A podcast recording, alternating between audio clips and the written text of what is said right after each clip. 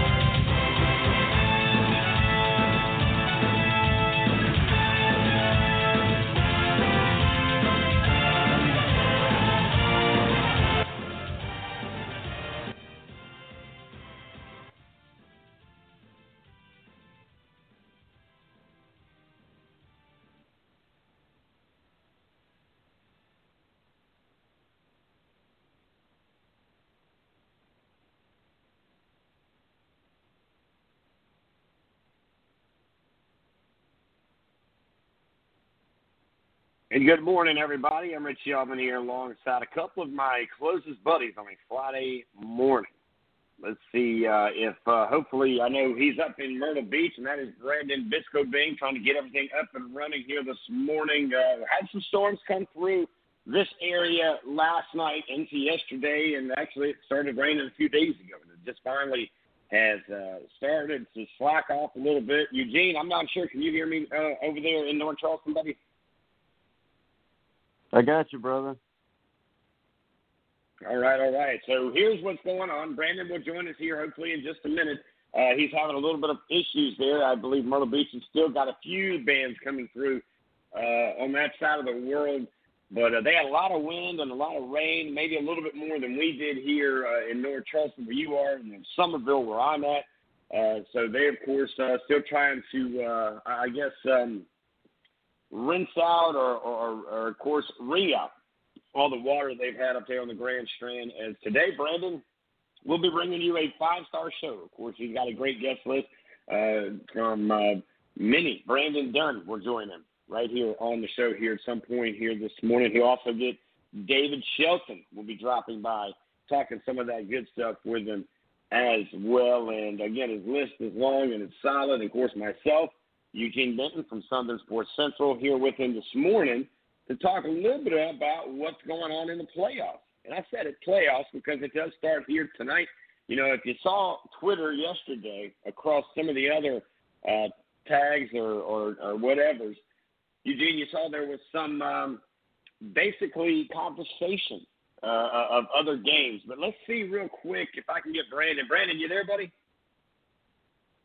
Let me get Brandon to do is I'm to let uh, I'm to get him to call in with his phone, call in and, and, and keep it keep it live there, of course, uh, in the studio like he's got it. But have, have him call in here this morning uh, by using the call in number. But uh, until he does that, Eugene, yesterday you saw there were some games. They call them bowl games because there was a seven game season, right? Seven game season.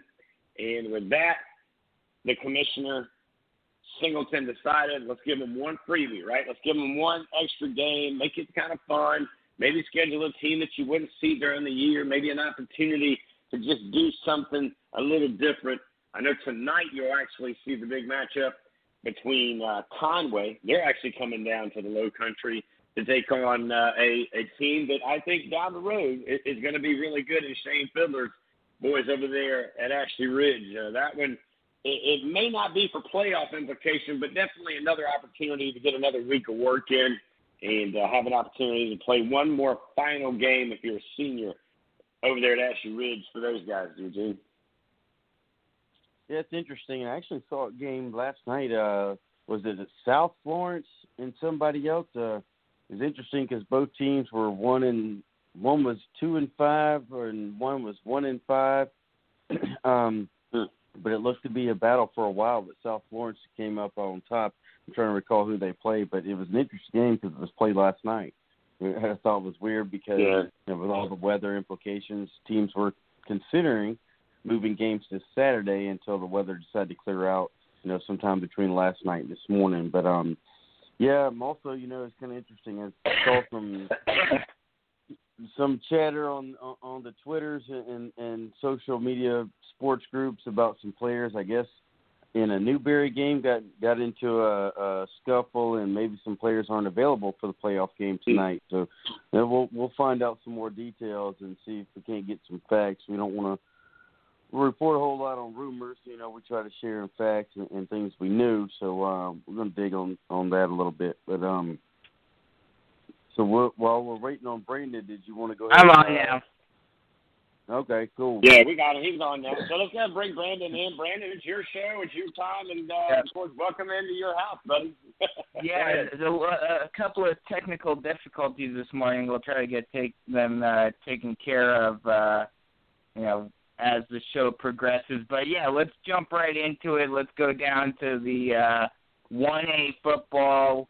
Uh, we'll start off in the upper state, Southside Christian against CA Johnson. I think we can all agree Southside Christian is one of the top teams in the state, and I think barring something crazy happening, they're gonna they're gonna be able to get through CA Johnson pretty handily uh, tonight. Yeah, I agree. Yeah, I, I agree with you on that connections too. there. Oh, sorry, Rich. No, I agree with him. I think Southside Christian is going to be the going to be the big story there, guys. I, I think they're a team that you know has got it shown through the season that they'll be that team to watch out for to uh, be that big dog, if you will, in one A football going into the playoffs. Yeah, I mean, I think they have a great shot of. uh meeting Bamberg in the state title game. They're just so talented. You know, last year they were making that great run. They actually beat Saluda uh, in the regular season last year pretty handily. And then, uh, as most folks know, their starting quarterback, very athletic kid who could run, who could throw, just was kind of a Houdini at times on the field.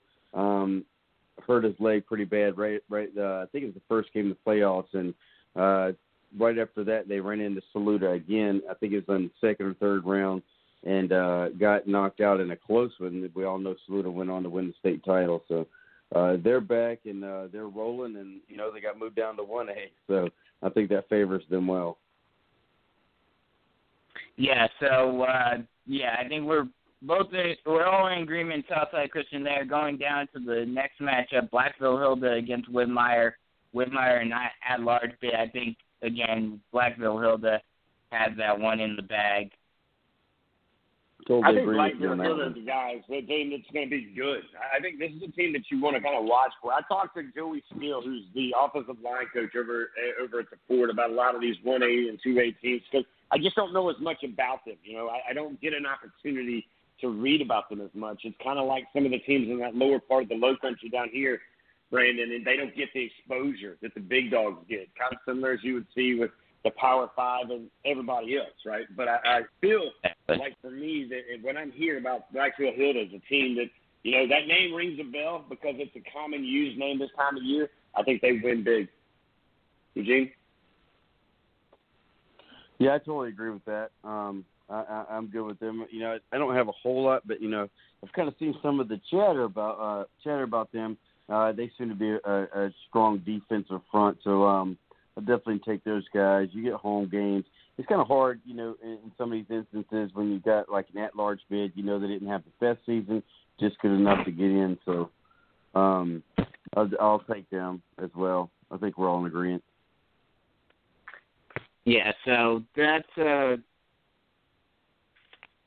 that's the next or uh excuse me, uh the next matchup is Lamar against Williston Elko. Again, another one of those that I think uh you know, barring something crazy. Williston Elko a pretty good team this year. They were, you know, ranked a couple of times uh throughout the season, but Lamar had just been one of the best teams in the state. You know, not quite they weren't getting the first place votes now. They dropped a little bit in the polls from where they were, but they're still one of the top teams in the state in 1A. Yeah, I'm with you. I think Lamar's a team that again, I, I'm I'm going to do the safe bet. I like household names. I like the name brand, right? You look in your cabinet, and you see a name brand, you're, you're going to go with it first. And Lamar's that name brand. Yeah, Wilson, Elks, they these guys have proven that they're making their way up to the charts, but they're chasing teams. I feel like Lamar, so I'll go Lamar in that event tonight. Eugene? Yeah, we had a little insider info on this one uh, earlier on in the year with, um, well, uh, gosh, our, our boy up in the upstate that covers uh, Burns. And they said, you know, for for a one A school, they just seem to be uh, kind of mold them into that program there. And and they and th- last year they thought, you know, they were going to win a state title. Uh, they did, you know, in some other sports. And so what he was saying was, you know, uh, from what I recall, was that uh, you know they're definitely talented. They brought back a good bit of uh, players from last year's team that made a good run. So uh, we'll go with the more uh, talented guys, and then I'll go with the insider information on this one. All right, so going down to the final matchup in the upstate uh, for 1A, we got Wagener Salley against McCormick, two two two two seeds. Uh, try to say that uh, two, three times fast. Uh, and this one I think is going to be out, at least out of the upstate game, definitely the closest uh, between the two. Wagener Salley coming in at the eight, at, uh, ranked eighth in 1A, with McCormick coming in at 10th. This is going to be a tough one. I, I think Wagener Salley has enough to pull it out, but that I think this is definitely going to be the closest matchup out of uh, out of all of the games uh, that we see uh, in 1A this weekend. Yeah, I agree think with this you. is definitely going to be the best matchup. I, I think when you look at these two, when you look at these two, and, and you see everything in perspective, there's a song that comes out, guys, called Mustang Sally, right? And that's when I hear this this name of Wagener Salley. I always hear that that music intro to that song. When I grew up, my father was a big time music guy, but I don't think you're going to hear a lot of music playing in uh, in Wagener Salley tonight. I'm going to go with McCormick and my guy my guy over there in, of course, uh, Woodland, Coach Cyber is originally from McCormick, South Carolina, and I think the boys of McCormick find a way, get it done, and get to see action in week two of the playoffs. Eugene. All right, wait. So, so wait, uh, Brandon, you're going with Wagener Salley, and, and Richie's going with McCormick. Is that right? Yep. Yep. You got the tiebreaker. All right, cool. Well, I'm, you know, I, I this one was a tough. I'm going to agree 100% with you on this is going to be one of the closest games. Um, there's only been one close game all year that Wagener Salley's played, and that is the game that they. Uh, uh, I mean, excuse me, one. They all the games, none of them have been close. Is what I was trying to say. So none of them have been close all all year. They have one loss.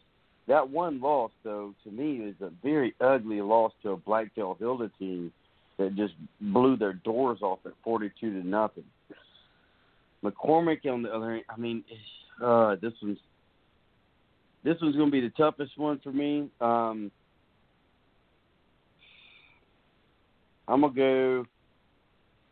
Looking at what McCormick did this year, that their one loss uh, was 47 to 20 up to that superstar uh, Southside Christian team. I'm, I'm gonna go with Richie McCormick on this one. I just think you know if you look at with the with the scores that they played with Ware Shoals and Fox Creek, you know some of these other games that you know they should win and they won. Every game that they should have won, they won by almost 40 points. You know, and then they're like I said, their one loss, their one blemish on the year isn't too bad uh, to lose to Southside Christian 47 to 20. You know, it's third week of the season, so I'm gonna go with the McCormick guys on this one. All right, so I'm I'm the odd man out on that one. I'm going with Wagener Salley on that one. Going down to the lower state, uh, we got Gar- Carver Bay against Baptist Hill, which I think this is going to be another one that's going to be a lot closer uh, than it looks. This is going to be one of those games that you know you would normally see in the second round. That is going to be a pretty good game, uh, but I think Carver Bay pulls this one out. I'm going to go against you, and the only reason I say this is because yeah, Carver's Bay. You know, for me, it's a newer school because back in my days it was called Choppee, and the band was known uh, as good as the football team was. But this year, I get the Carver Bay's got a good program. It's a little closer to you, by the way, Brandon, over there in between you and mm-hmm. I in that Georgetown County area. But Baptist Hill, low country pound and ground team, who at one point was the only team in the Charleston County area, if I'm not mistaken, Eugene, that made the playoffs until, of course, the boys over there and uh, James Island got the nod. But I like what's happening over there, and I'm going to give the close, but oh so close, maybe a special teams there, Coach Bennett, is going to be the reason Baptist Hill finds a way to beat Carver's Bay. Yeah, I can't disagree with you more. Uh, with, with Baptist Hill, uh, Coach Marion doesn't really play special teams. I've never seen them try to even kick an extra point. Uh, they go for two every time. Uh, you know, on kickoffs, these guys just you know, kind of just try to get their foot on the ball. Now, all they want to do is just throw the ball five, fifty times a game. They want to make you run, run, run, run, run. Uh, they do have athletes. They do have speed. Uh, I'm gonna go with the lines up front, and I'm gonna go with Carver's Bay in this game. I'm joining Bisk. Uh, you know they got a, a good, solid size, big guy uh, at quarterback who can run, who can throw. Uh, they're gonna pound you to death. They got a monster offensive line for for a one A type school. Um, it, that game is, is up in the middle of nowhere. Uh, what is that? You get to Georgetown and go 521. I think it's 521 or something like that. Uh, you know, Baptist, yep. Yeah, Baptist Hill, man, they're gonna load up on them snack cakes like they usually do for playoff games, and them boys ain't gonna know it because when they get to uh, up five twenty one and think they're close to Conway, man, it, it's different. It's different. It ain't it ain't Johns Island anymore, and I think they're gonna run into to hey, a I'll big tell you, I'll tell you this though, line. guys. That that area is uh, that's the home of all the Geathers, you know, Jumpy Geathers and, and and multiple Geathers that went to University of Georgia. That's where all of that that's where the Geathers family's from is in that area. So they got some ballers. You know, I'm just hoping that, that these kids down here and uh, in the Low Country can find a dub on the road. They're not gonna find it, buddy. So they can take a shovel and keep digging. keep going. I bet you you're not gonna get any trash. I can promise you that, buddy. I bet you. I bet you, Coach over there at uh, Baptist Hill is gonna be sitting here listening right now, going, "Yep, Coach Bitten, you're out." no, I got I got respect for Coach Marion and what he does, man. This is a hardworking dude that'll drive a bus and go pick up them kids and make sure they come to practice and get where they need to be. I give him all the love, but I'm not gonna give him the win. gotcha. Well, let, let's move on to one that I think we can all agree on: Lakeview against Allendale Fairfax. No disrespect, disrespect to Allendale Fairfax, but Lakeview started off the season strong, beating the two-time back-to-back defending champion Green Sea Floyd, and they haven't looked they haven't looked back since. And they've just been rolling all season. The number one uh, team in 1A. I mean, they're probably the favorites to win it all this year. Well, yeah, I like it. I'll Man. just- Give me a chair, give me something to drink and a snack, and let me sit there at Lakeview and get the view of a big time. I mean, a big time win tonight. And I think this is a statement game for everybody else in 1A that's watching this playoff breakdown in, in week one. I, I think Lakeview uses this as a statement game tonight. Not that they're not going to win, but they're going to win. But I feel like they win big tonight. It's one of those over just uh, David and Goliath, and, and I don't think uh, poor little David got enough in the tank tonight. No, no, think- definitely not. I tell you what, uh, it's gonna be fun, fun, fun for the who? The Wild Gators, not just the Gators. It's the Lakeview Wild Gators. Now that is the team I can get behind. I'm gonna start loving on them. I, there, there's a defensive back that I've gotten to know really well for that team. Uh, he, he's a member of the Elite 88. He's a junior. You know, the kid that runs a four-three. He's got several. Uh, gosh, I think we talked about 16 different offers. One of the more exciting ones was that he was the first kid from South Carolina to get an offer from who? Deion Sanders. Exactly. that Deion Sanders. And when you're a DB, man, that was pretty cool. And got to know that young man, and we we talked about his team a good bit. Then I kind of jumped in, and you know, I was like, man, any, anything that I see, you know, I, I'm a Gator fan, so when I see Wild Gators, that that's more exciting. So I looked at those guys. Their defense is really fun to watch. Uh, you know, they, they can score a lot of those defensive players, you know, at one A ball, they flip scrimmage and go play offense. And so, uh, you know, I think a lot of people, like Brandon said, you know, think that uh, the Wild Gators have a great shot at uh, representing the, the lower state in the uh, state title game, maybe even winning it. Now, my only disagreement with that would be the team that w- the the game we're picking next, because there's a team in that bracket I think uh, will either win the state title or come up second. So uh, we'll move on, but uh, looks like all three of us are going for the Wild Gators. Yeah. Next is uh Bamberg Ehrhardt against C.E. Murray, and I think you know C.E. Murray's a good team, but I think Bamberg has that one uh in the bag as well. So, yes, sir, Raiders. Yeah, I think you look at C.E. Murray, and, and for us, you know, Eugene and I, we're we're good friends with that head coach. He's also the athletic director. I think he's possibly also uh, the delivery driver at the local Pizza Hut. I mean, this guy does about everything in that area, Greenville, South Carolina. But unfortunately, it's hard to go against the boys of Bamberg, man. I mean, we talk tradition and history and and all the things. And, and Eugene, you mentioned the big dogs, the horses, and all that that's on that front line of Carver's Bay. Well, that's what I see and know and hear and read about the boys of Bamberg. Again, I, I think Friday Night Lights and Bamberg, oh, don't they sound so familiar because they go hand in foot there. So I'm going to go Bamberg in a big win tonight against uh, our buddy, and I hate to say it, but uh, maybe we can get him in here with us uh, if the season does come to an end and put him to work with us here on our network. Yeah. Well, you knew I was going you for Bamberg. You knew I was going for Bamberg in this one. Uh, coach Crosby, yes, one of those Crosbys.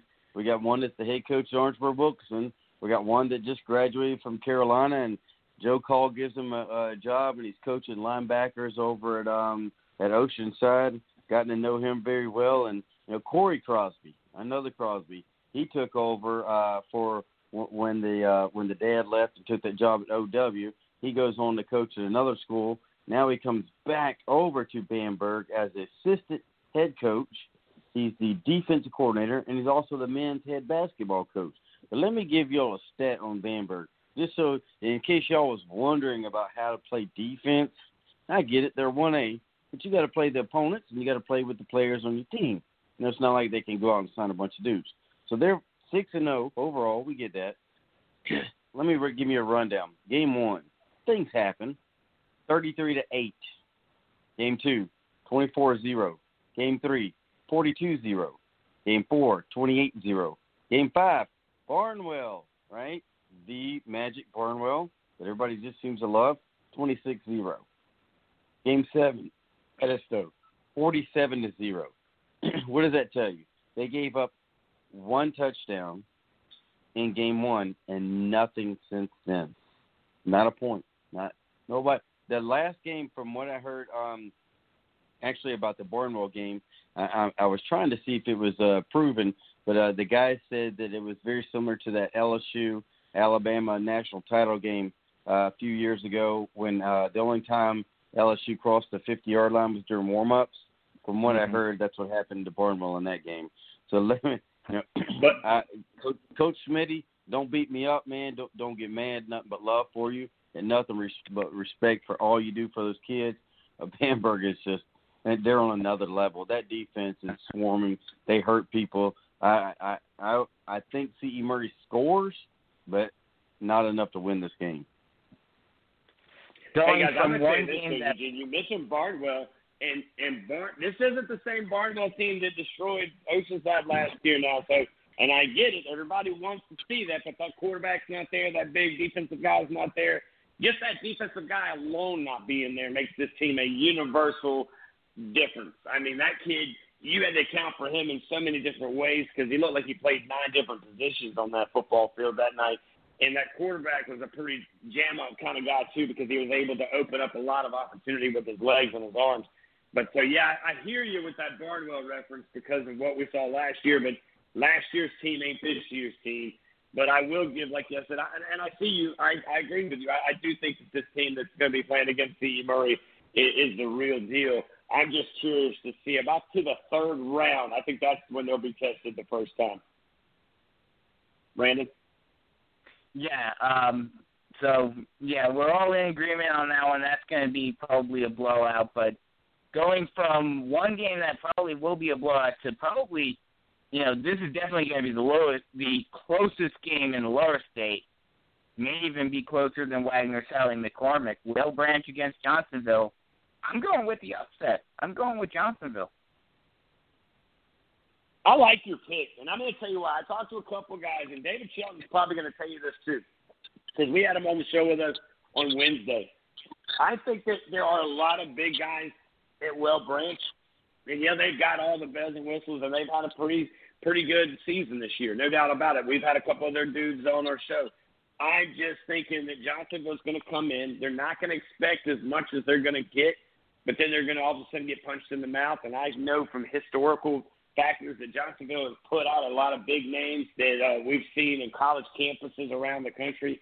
Not sure they got a college campus Power Five guy, but they got a lot of dudes that work their behinds off in the uh, in the area of Johnsonville. And I got to tell you, I think that's what's going to pay off dividends. Is some of that homegrown training there in Johnsonville and the flashes will flash through game one, week one, and get ready for action in week two. So I got Johnsonville, Eugene.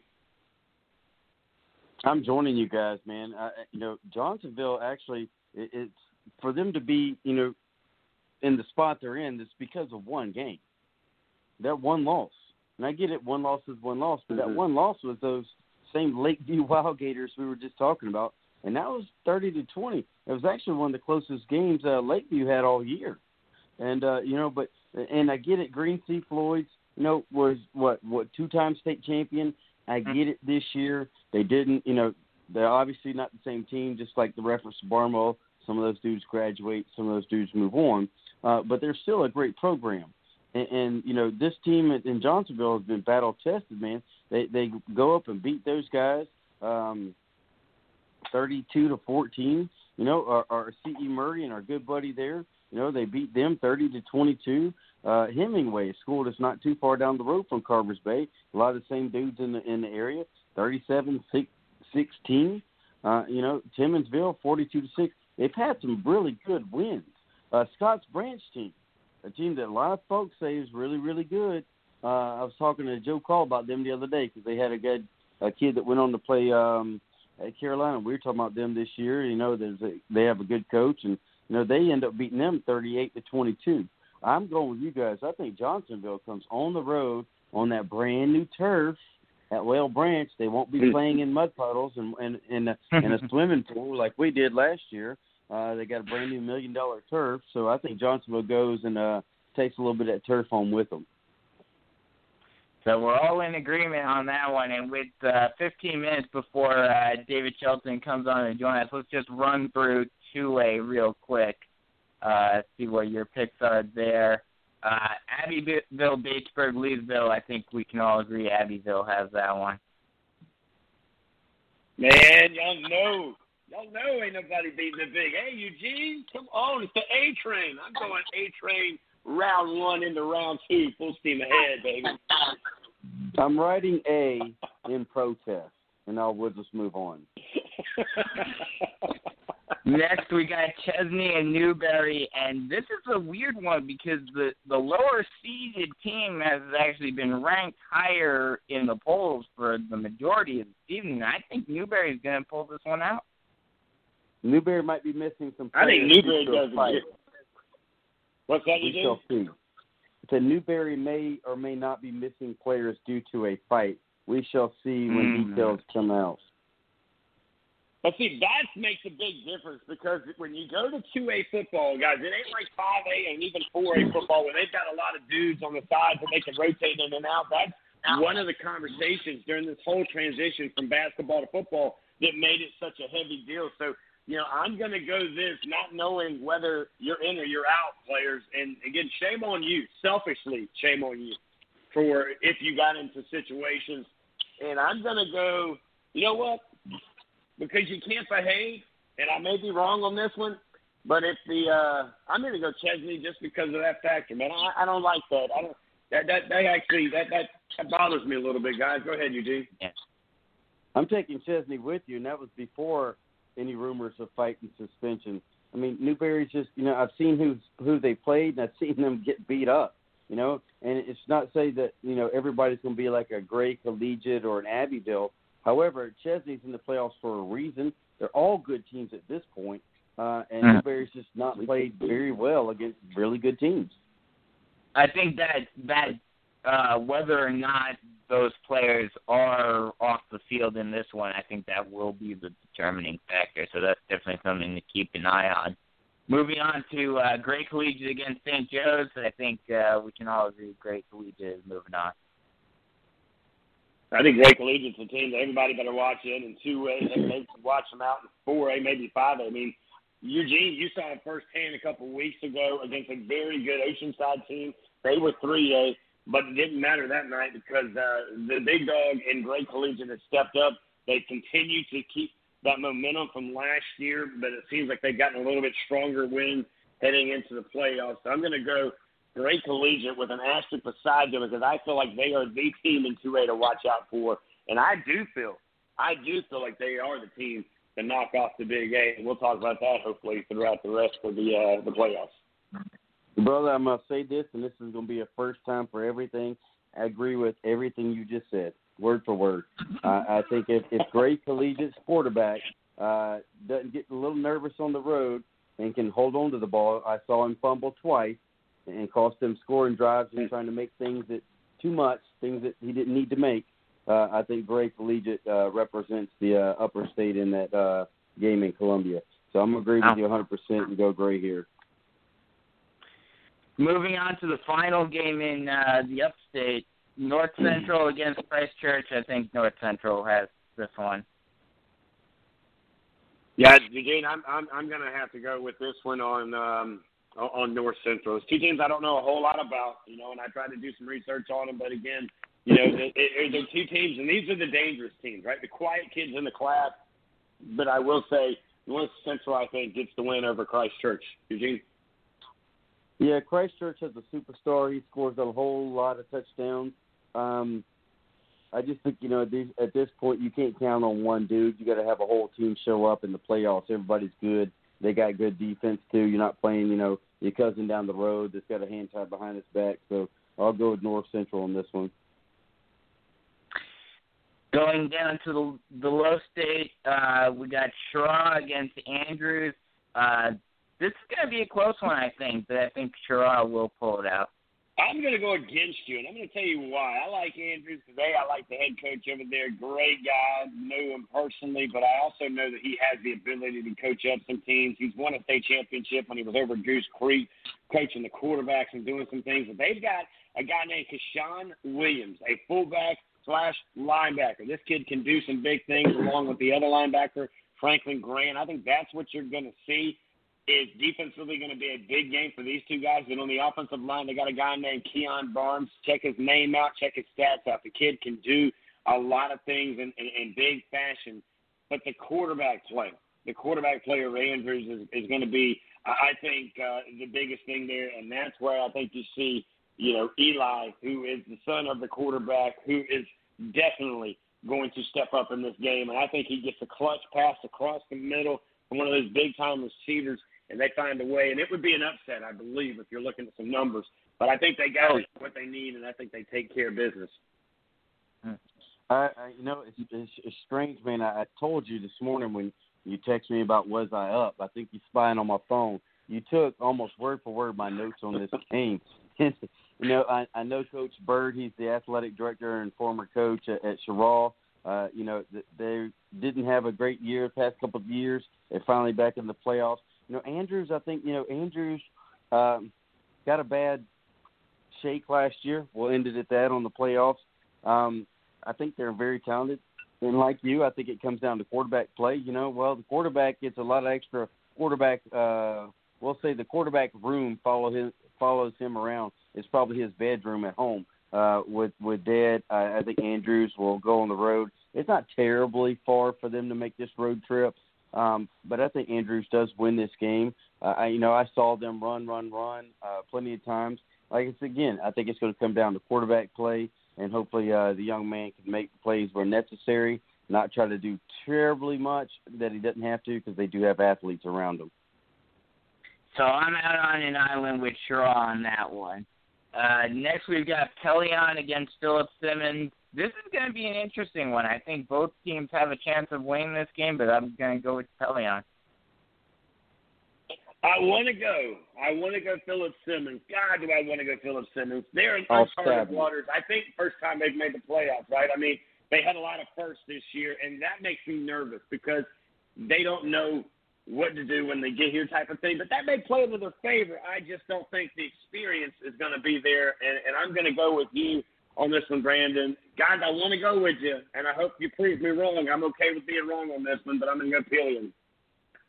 It's one of those uh, situations where it's both you don't know what you're getting yourself into, so it kind of it, it can either play for you because you're not as nervous as you may be otherwise, but at the same time you may be even more nervous. So it, it is one of those interesting little dynamics in this game, definitely if Philip Simmons wins, I'm going to stab myself in the neck with. I was going to stab Richie in the neck with a knife if he had picked Philip Simmons. Uh, no, Pelion Pelion is a way more talented team. Philip Simmons three to zero victory over Timberland is not. I mean, come on. Where is even Timberland in the playoffs this year? It's not the same team. It's not Art Craig. You know, they lost a ton of talent. I don't know that they replaced a ton of talent that some of that talent is starting to get divided up a little bit better over in in that Timberland zone. Uh, Philip Simmons, come on, they I get it. They've never made the playoffs. It's a first. It's a first. You know, it, yeah. There, I, I know the quarterback man. He, he's a baseball kid that should not even be playing football. Uh, his mom is an awesome person. Um, you know, and he's a sweet kid and all that. But, you know, this is way over his head. You know who I'm talking about. This is way over his head. I love the, the fact that you mentioned in Columbia. mom, and you think you you might as well just tell me how great the well, the mailman's a great guy. You know, Brandon's always telling me, you know, his mailman's probably a great guy. You know, I mean, I saw the guy go by and pick up some stuff. That guy's great. His neighbors are fun, but I was I shouldn't be playing any football. You did you realize that you were very close to brother getting kicked out of uh the low country. You've picked about against every low country team today. Have you realized that, by the way? I picked Andrews. I just picked Andrews. What are you talking about? Andrews is not in the low country, dude. They are like in no man's land. They're between the Grand Strand and the low country. But I'll give you Andrews just to keep you with an address here well, in low country, what, buddy. You good? All right. Well, I, I'm, I'm, I'll tell you what. We'll just and, and sorry, Brandon. No disrespect. Just to quiet this noise uh, in between us on on the radio here. Uh, you know, I'm going Woodland next game, so there you go. There's a low country. Okay, there you go. Okay, so Woodland Barnwell. I'm. g- I, I have to agree with you. I'm going Woodland on that one as well. Yeah, this Barnwell team, I said it, they're not the same team. They don't have the same dogs hunting on the same field. I like what Coach Cyber's putting together. My man, KJ Rollins, is going to run for a dozen. He'll hit three or four touchdowns, and in the backfield, Marcus Morrison. Write his name down and make sure that you send it to all your closest friends because he's going to implicate the no-fly zone on the defense. I think Woodland wins this one. They continue their drive, and the only team that beat them was a team, well, we won't talk about them, but we do know that they won the region. They've got a ton of region guys on this team. They are loaded athletically. They are probably the under underrated, under talked about team in the low country down in this side of the world. So I go big with Woodland. I think Woodland kind of hopefully makes a big statement tonight, and they move on to round two. I, I'm And agreeing with you finally- on that one. Finally, we've got Marion and Andrew Jackson. I think we can all agree Marion uh, pulls this one out. Yeah, I go with that. I think that's a safe bet. You know, Andrew Jackson, congratulations, you made the playoffs, Sweet 16, right? Let's not think about that, you know, or forget about that. You know, this is the 16 best teams in each classification. Unfortunately, they'll be part of that 40 teams. They'll be checking in their pads come Monday morning, and I'll go Marion on this one as well. Eugene. Yeah, it's not it's not often that you have a, a one or two uh, defensive linemen in a one A school that's going Power Five. We know Marion has the big boys committed to University of South Carolina. They have another defensive lineman that's getting a lot of good looks. Uh, you know, I just there, there's no way Andrew Jackson is going to be able to stay uh, mount any type of sustainable offense against that defensive line for Marion. Uh, so I'm going Marion in this game.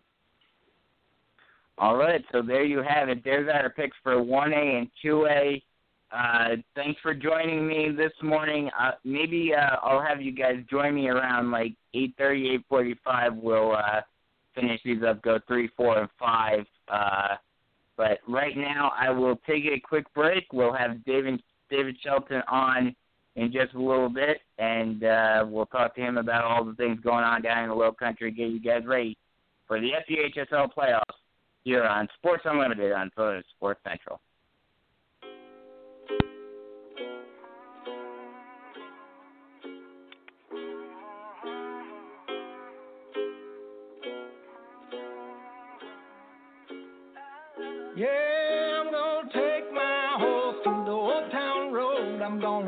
Ride till I can't no more. I'm gonna take my horse to the old town road. I'm gonna ride till I can't no more. I got the horses in the bag, horse stock is attached.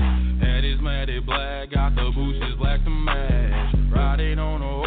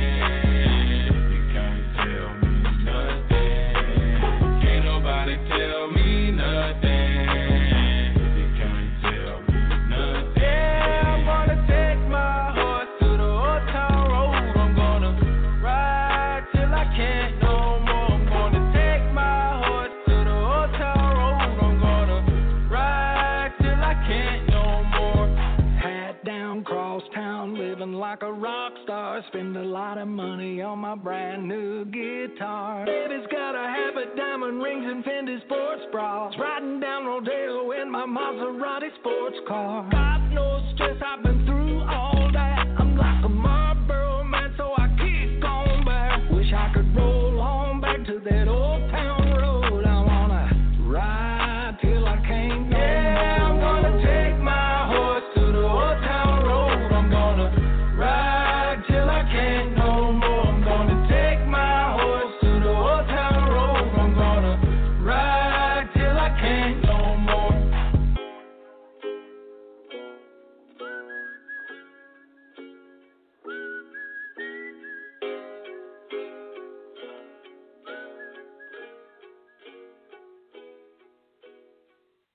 Welcome back, as we now have David Shelton online joining me this morning. David, how's it going? It's going good, going good. We got a, we've got some big matchups tonight uh, in the first round of the playoffs. Uh, we'll start off in the top uh, classification up in 5A. Big matchup tonight: Goose Creek, Carolina Forest. While Goose Creek is the number one seed, you know if you look at the rankings, some would say that they might be considered the underdog in this matchup. Would you agree with that? Uh, yeah, I think I think Carolina Forest is probably a slight favorite. Uh, I think they've, uh, you know, their only loss was to Sumter, and Sumter's undefeated, and and that's a game Carolina Forest probably should have won, and should be hosting a playoff game, and Mhm. uh, and Goose Creek, you know, they they they they just haven't played well, really consistently over the last three weeks of the season or so, and and and you know, I saw them Friday night um, play Summerville, and and it looked pretty good at times, but defensively they still have issues. And and Carolina Forest is not a team that you want to have defensive issues against because they can they can do some damage on the scoreboard. And uh, you know I think it's a game that Goose Creek can win, um, but I, I definitely think Carolina Forest would be considered the favorite, even though they are the road team. How much do the Gators want to get the Panthers back for game for them knocking them out of the playoffs last season? Well, I mean, I'm, I'm sure that I'm sure that you know that revenge thing plays into it, but but knowing knowing Jason Winstead at Goose Creek, uh, I, I don't think he's using that. I think he's just saying, guys, if you know, it's been a really tough season. Uh, it's we've had a lot of distractions. We've had to go through a lot of stuff, and if you want to continue to play one more week, you better bring it Friday night. And I think that's the message he's sending as as is every coach. You know, we played six games, maybe seven. Some some schools have only played like this will be their fifth game, and uh, Mhm. you know, if you want to if you want to see this thing into into week eight or nine uh, or possibly ten, you better bring your A game tonight. And and I think that's what Goose Creek's going to have to do to win this game. They certainly can. Um, if their quarterback Drew Moore plays, I, I definitely think that gives them a better shot. But uh, you know, Goose Creek's just got to be able to run the football like they do, and and keep Carolina Forest offense on that sideline. Yeah, de- definitely. Uh, that's going to be one of the big keys. One of the big matchups uh, in that game is going to be uh, between Adam Janik uh, on the perimeter and and obviously uh, the the big wide receiver over at Goose Creek, Malachi Taylor, coastal commit. Uh, what do you see? Who do you see getting the edge in that one? Well, it's hard to say about Malachi because he really hasn't had a, a very productive season. I mean, he's the third leading receiver on that team. Um, I think Kion Smith and James Levine or uh, have been, you know, Levine definitely has been targeted more, has way more catches and, and way more yards. Um, you know, I, I think Malachi, and I don't, I don't know the reason for this. I think maybe teams have have really focused on trying to take Malachi you know, out of it. But Goose Creek's got two other really good receivers. Um, you know, but I don't think Goose Creek wants to get into a game where where they're dropping back and tossing it around all game long because if they get into that mode, that means they're losing, and they don't want to get behind Carolina Forest. I think Carolina Forest is pretty good offensively, so you know, as long as Dimitri Simmons is a factor for Goose Creek at running back, I think they're in the game if he becomes more of a non-factor, it's because they're losing and, and they're having trouble catching up. Moving over uh, to Berkeley up against Sumter tonight. What does Berkeley have to do to have a chance against up against Sumter, especially against that defensive front of the Gamecocks? Yeah, I, I think this is a tough. This is going to be a tough challenge for Berkeley. I, I just think that uh, you know, I heard the quarterback Trey Miner may not play. He got hurt last week against Fort Dorchester. And if he doesn't play, I, I don't see a pathway to victory for those guys unless, you know, Sumter turns the ball over, fumbles, interceptions, gives Berkeley a short field. I, I don't think Berkeley can just line up and go 80 yards drive after drive after drive against that Sumter defense. Um, they're going to have to find a way to score quick, get the ball in Solomon Butler's hands, let him make plays, and then their defense has got to step up. I mean, quite frankly, they you know they haven't been very good the last eight the last six quarters against Summerville and against uh, Fort Dorchester. You know they've given up about 90 points in two weeks, so their defense is going to be challenged to keep to keep Berkeley in the game, and then if Berkeley can get this game to the fourth quarter, you know they got some playmakers. They can do some things on the perimeter, but but they got to get to that point. I mean, they just got to find a way to stay in the game and the last two games they haven't been able to do that. What are you hearing right now in terms of the likelihood that he does play tonight, or have you not heard anything yet? Well, well, I mean, I, I don't. They're not saying anything officially. I just know that uh, that he did suffer uh, some sort of uh, collarbone type thing Mm-hmm. Um, against Fort Dorchester, which would make the second year in a row. But he's had that injury against Fort Dorchester last year. It ended his season um, how how serious or whatever, I, I, nobody's really saying much. But um, obviously, if he plays, it's not going to be real comfortable. And uh, you know, with Justice Boone coming off that edge at six five, two hundred and fifty pounds, you know, if he if he takes a good shot, that, that could be all she wrote. So, uh, yeah, I hope he plays. He's a, he's a great kid. He's had a great season, but but if he if he can't go, uh, that's putting a lot on the backup guy and they're putting a lot on the running game. And to be honest, not many people have run the ball on Sumter all year. Yeah. For, uh, moving over to the fort, uh, they play one of the they well they've been one of the best teams in 5A this season. Does River Bluff have any chance in this matchup, or is it just going to be all Fort all night? So I think Fort, I think uh, River Bluff has a chance, but they're gonna, you know, they make their living running the football, and if they can have success and move the chains, you know, get in third and twos a lot and not third and sevens and eight, um, move the chains, keep the ball, and then finish it with touchdowns, they certainly could find a way to pull an upset. Now, you know, having said, hey, that's what we got to do, and then being able to do it are two different things. Um, I think River Bluff's defense will be challenged by Fort Dorchester's offense. They can run it, they can throw it. They got real good guys, skilled people on the perimeter. Quarterback's going to be a stud, or already is a stud, as a sophomore, and and then they got the big running back they can just pound on you with. So you know there is a there is a way River Bluff can win this game, but you know it's almost like Fort's going to have to play poorly, and River Bluff's going to have to really convert drives into touchdowns to have a chance.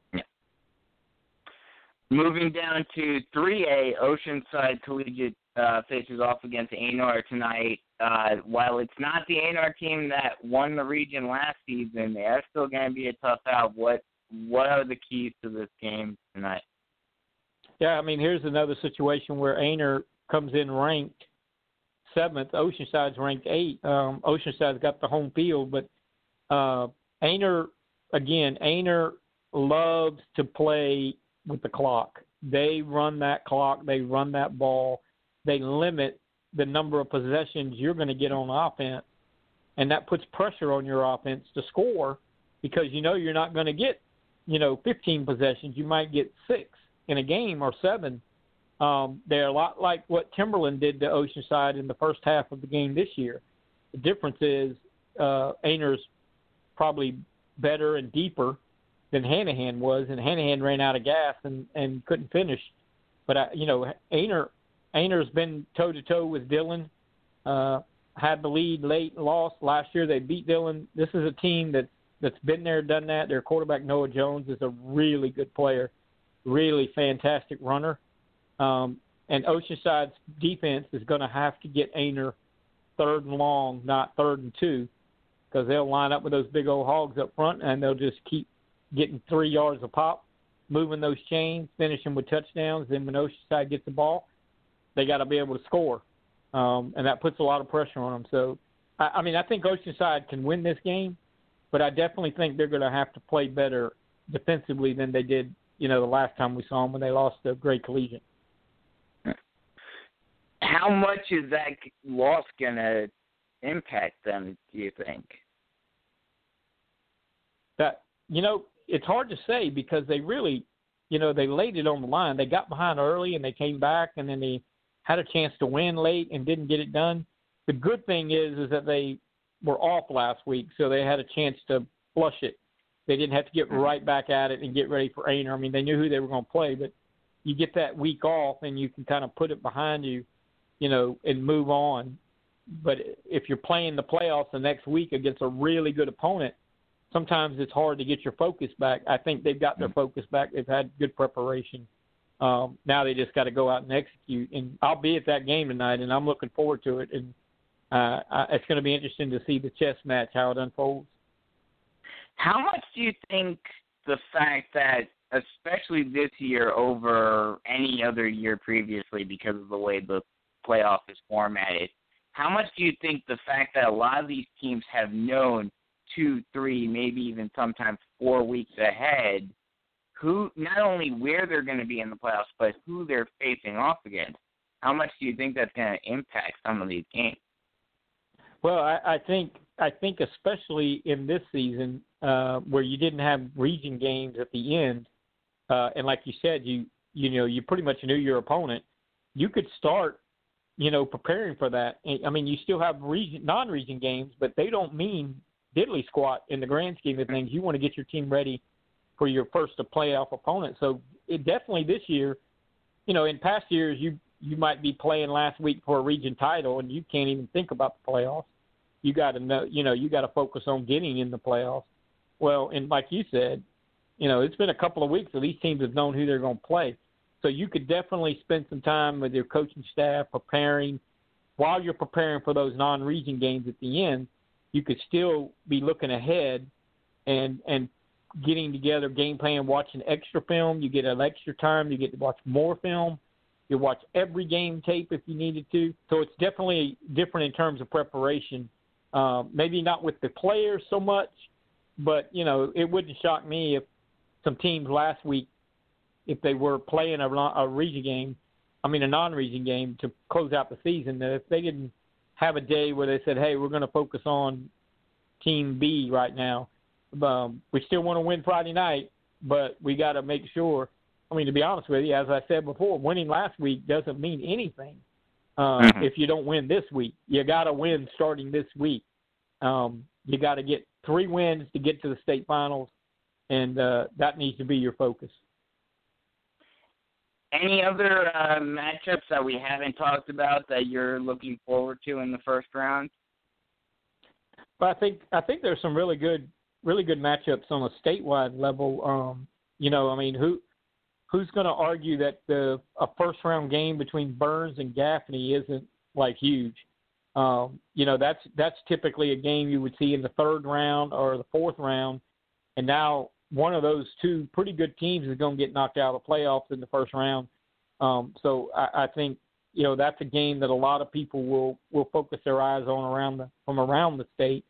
Um, and then you know, in a game that really nobody's paying attention to, you know, Philip Simmons is making the trip to Pelion, and you know, if you'd have bet ten bucks on the odds of those two playing in a playoff game this year, you know, you'd have been a you'd have been a pretty rich dude because I don't think anybody had those two schools penciled in the Double A playoffs, and yet Philip Simmons goes out and beats Timberland three to nothing, the biggest win they've ever had in school history, and that secures them a spot. And then Pelion all they do is go out and beat Barnwell and beat Wade Hampton to win that region. So in that game there, you're talking about two teams that really, honestly, no one. If somebody tells you they expected both those teams to be in the playoffs, I don't think they're telling you a true story. No one thought this these two teams would be in the playoffs. Not not to mention playing each other in the first round. So it's going to be a huge win for one of these two schools to get to the second round without a doubt. Neither one of these teams are going to win a state title, um, but getting a playoff win would be huge for the, both programs you know, as they move forward trying to build programs. Yeah. What we finally got locations announced uh, for the championship games uh, earlier this week, actually yesterday. what what were your thoughts on the locations? Pretty much what you know. That that's pretty much the rumor that was going around. There was a rumor about Irmo at one point, uh, but but pretty much the talk was Benedict and Spring Valley. Benedict for a while was not interested in hosting, um, but the way they've got the game spread out now, you're going to have to leave the stadiums completely. Well, at Spring Valley, there's only a, one game each day, but at Benedict on on Saturday, you're going to have to leave the game, uh, leave the stadium, clear the parking lot, disinfect the stadium.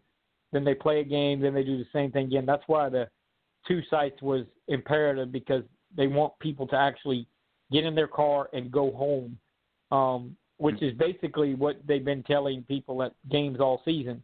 You know, if you if you listen to the PA, you know, it's hey, don't go Yeah. on the field, get in your car, go home, and uh, make it easy on everybody else. So, you know, I, I, I think in this year it's the best they could do. I, I don't. I mean, I can't think of any other. At least it's not spread out over three locations. Because then a Mhm. guy like me would have to choose a lot more, and you know I'd like to Yeah. see as many of the games as I could. And what's good is that it seems like it's spread out enough to where you can get and and with how close relatively speaking the two locations are, you can get Right. from one place to the other before kickoff of the next game uh without Yeah. a staggered If- park. If not, if not by kickoff, certainly by by you know sometime in the first quarter. I mean, unless you Mhm. just run into major traffic. Um, Yeah.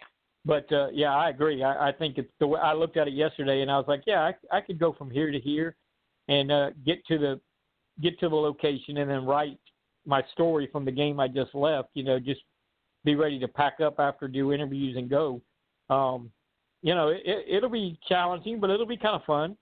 You know, Yeah. me me me driving around I seventy seven uh like a like a bat out of hell might not be real smart, but you know, it'll be fun. Oh, it's always an adventure. Uh, what was also an adventure this past Wednesday was Fall Signing Day. What were some of your highlights uh, cover uh, for Fall Signing Day?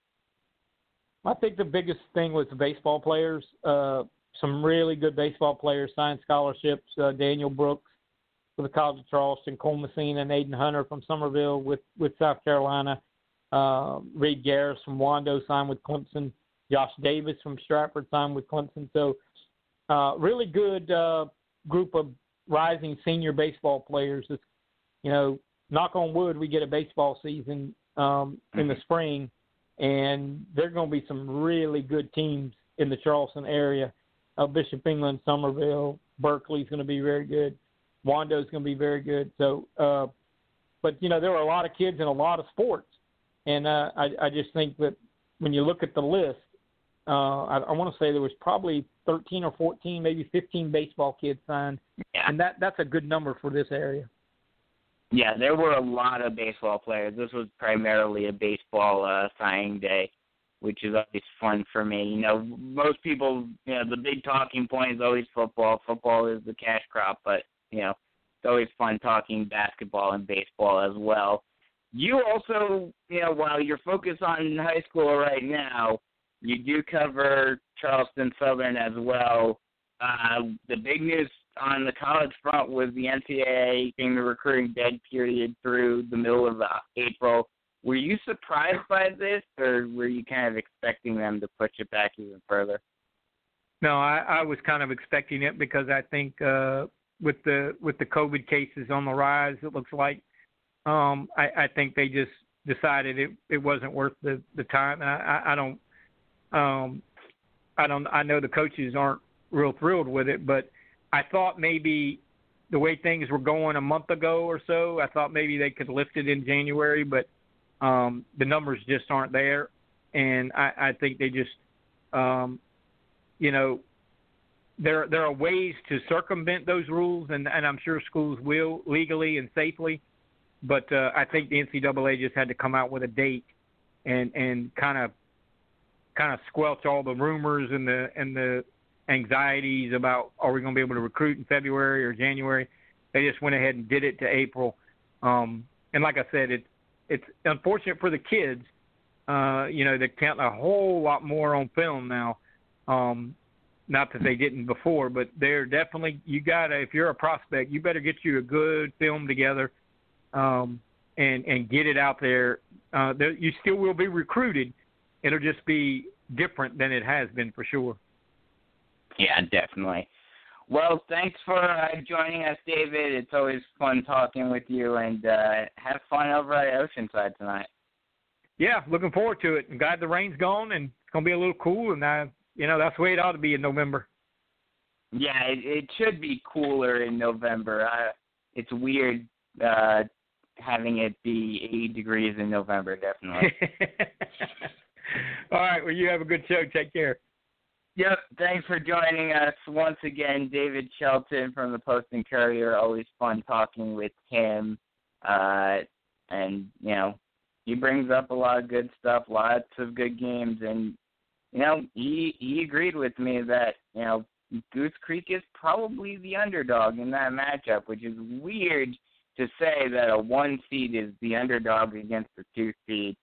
Uh, but, you know, that's that that's the world we live in right now, uh, with how the playoffs are. Uh, I'll take a quick break in uh, a little over five minutes. In about eight minutes, we've got Lou Bezjak from the state coming on.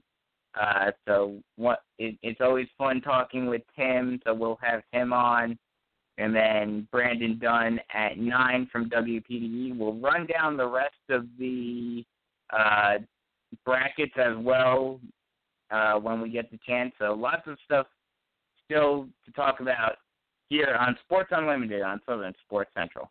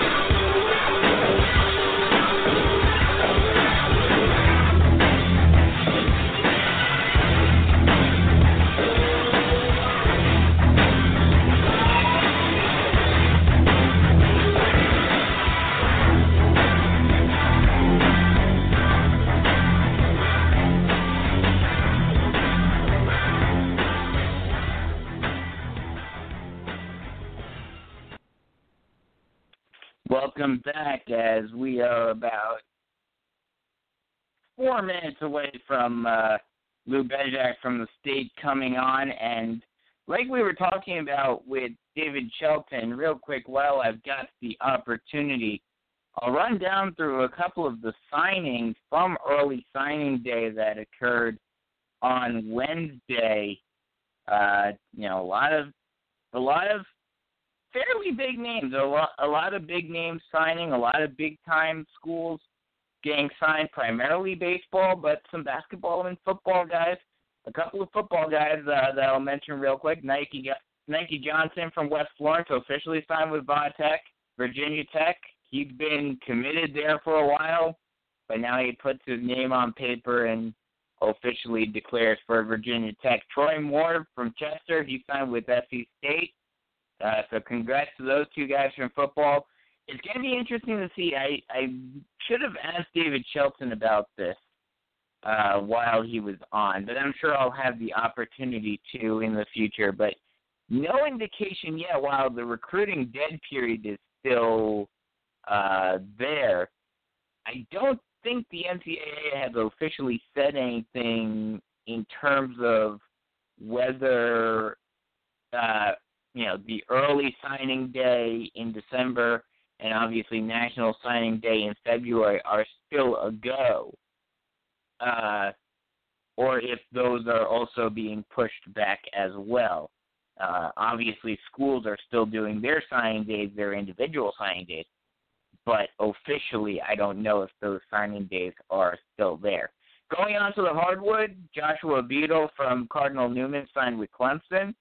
Robert McCray from AC Flora signed with Wake Forest. AC Flora looking to be a big team, uh, not only on the football field, we'll talk about them later, but also on the hardwood as well. John Butler from Christchurch signed with Florida State. Surprising to see a 1A school get, you know, especially in basketball. Although basketball, you know, you can stand out a little bit more, but you know, it's nice to see those 1A schools get the, that recognition of the top uh, of a top ACC, you know, Division One school. Uh, Jacoby Wright from Legacy Early College, he signed with South Carolina. Layla Acox from Ridgeview signed with East Carolina. Timothy Barnes from Gray Collegiate signed with UMKC. Tyler Rice from Ridgeview signed with William and Mary. Chase McDuffie from Gray Collegiate signed with North Carolina A&T, and Raquan Horton from Keenan signed with Charleston. And like David Shelton mentioned, there were a lot of baseball guys. We'll go through a couple of them before Lou Bezjak joins me. Matthew Becker from Chapin, he signed with South Carolina. Lots of South Carolina guys. Uh, Cole Messina from Summerville, he signed with South Carolina. Another Summerville guy, Aiden Hunter, he also signed with South Carolina. Darian Pendergrass from Hartsville, who was who has been committed for a while to South Carolina, he officially puts his name on paper, and he will be a Gamecock next season. Wyatt Evan from JL Mann, he signed with Tennessee. Billy Barlow from North Myrtle Beach, the big pitcher, one of two big pitchers, him along with Cam Freeman over for the Chiefs. He officially signed with Clemson. He's been committed for a while. Reed Garrett from Wando, he signed with Clemson. Josh Davis from Stratford, he also signed with Clemson. Rocco Reed from Greenville, also with Clemson. Tyler Christmas from Fort Dorchester signed with Duke. The opposite, Reese Holbrook from Hammond goes to the rival UNC.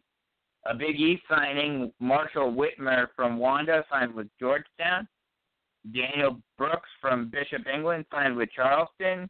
Also going to Charleston is Noah Carter from Lakeview and Clay Alberson from Palmetto. Ethan Salak and Derek Bender from St. James, they both signed with Coastal Carolina. Chase Loggins from Bishop England signed with Citadel. Citadel got a bunch of players. Uh, also going to Citadel is Wells Sykes from Lexington, Jack Benedict from River Bluff, Landon Beverly from Aynor, and Will Holmes from Boiling Springs. Stephen West from James Island signed with Western Carolina. Sean Hollister from Bishop England signed with Presbyterian. Ty Dooley from Blythewood signed with Radford. Ethan Plyler from River Bluff signed with East Tennessee. Tyson Hall from Cheraw signed with Winthrop. And rounding out the baseball guys, Bradley Lewis from JL Mann signed with Bryant. One non uh, non cash crop sport, if you will, uh, signing that I just wanted to mention, not only because I call you know the football game for them, but also just because her story is so interesting. Emma Bucci from Carolina Forest, uh, soccer player, she signed with South Carolina, and her, like myself, uh, have she has dual citizenship, uh, both U.S. and Ireland, because through Irish law, if your parents or grandparents uh, were Irish citizens, you have the ability, you have the right to become an Irish citizen. And she decided to take it take it up, and she's been playing for the Irish nat the under 17 Irish national team. So that's very cool. It's very cool to see some uh, local players playing for some national teams, and uh, I, I wish her all the best uh, over at South Carolina uh, for the next four years. We have Lou Bezjak on the line now, calling in. Lou, how's it going this morning? Pretty good, Brandon. How you doing? Uh, not too bad, not too bad. You've got uh, you've got some fun matchups. First round of the playoffs. Uh, we finally made it after all the craziness over the season. Where are you going to be at tonight? Uh, Brookland, Cayce, and Camden. Ah, okay. Uh, starting off in 5A, we got uh, Ridgeview has to travel out to TL Hanna for the first round. What do they have to do tonight to pull off the upset? Uh, stop that run, that that wing T, um, and uh, that's the first thing, and just be able to control the ball on offense, uh, which I think they can do, and move it. It just uh, if they they're able to stop that misdirection uh, on offense because uh, they haven't faced the offense wing T. Not too many teams run it, and uh, I think that's the biggest thing for uh, Ridgeview tonight. De- going uh, down to 4A, Irmo has to travel out to West Side. Um, what what do they have to do to be able to upset West Side tonight? Stop the passing attack. Yeah, uh, it's the opposite of Hanna. They just got to stop that uh, um, passing attack. I know they got uh, Westside has that transfer uh, from Florida that moved in uh, right before the start of the season, and uh, that's going to be a big thing. And uh, Irmo is going to have to continue to run the ball. They did that well last week against Westwood. Uh, they had three guys that rushed for over 100 yards.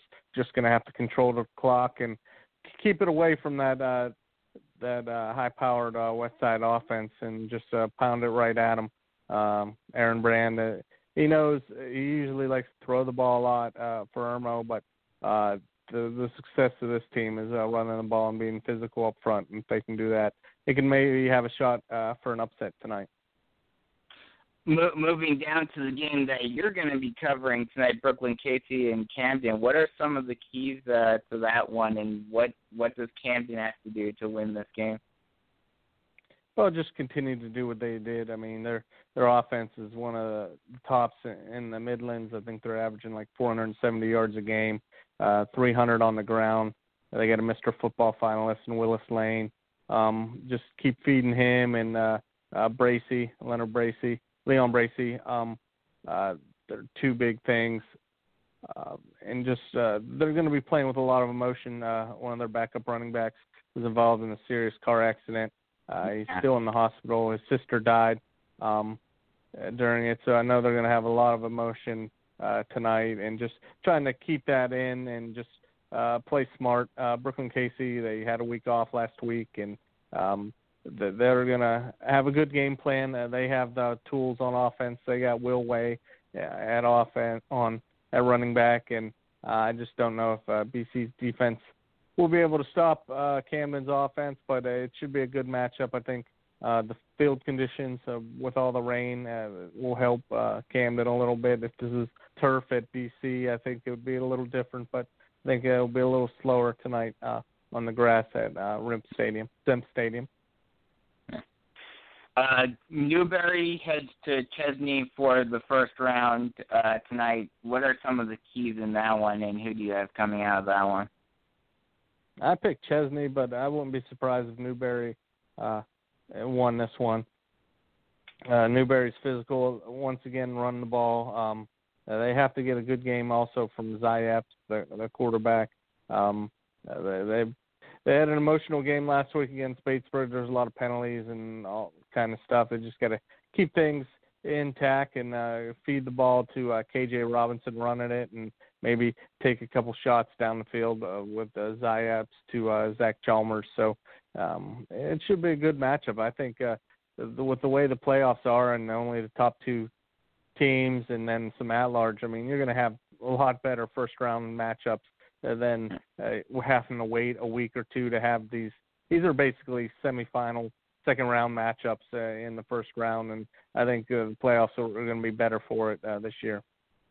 Yeah, I, I definitely agree with that. We were talking about that a couple of weeks ago. One of the at-large bids uh, in 3A is is Whitmire. Uh, what, or excuse me, I think they're 2A. Uh, um, 1A, 1A. Oh, oh no, they're 1A. You're right. Um, uh, they have to take on Blackville Hilda tonight. Uh, what what do they have to do to to get that pull off that upset tonight over Blackville? They had a, uh, Blackville's pre- pretty good on offense. I think uh, stopping their uh, uh, attack is is a big thing. Uh, Whitmire's had a pr- pretty good year in the last couple of years. Actually, I just think uh, Blackville. I mean, I think they're a little bit too much firepower on offense and defense uh, for Whitmire tonight. Do you think?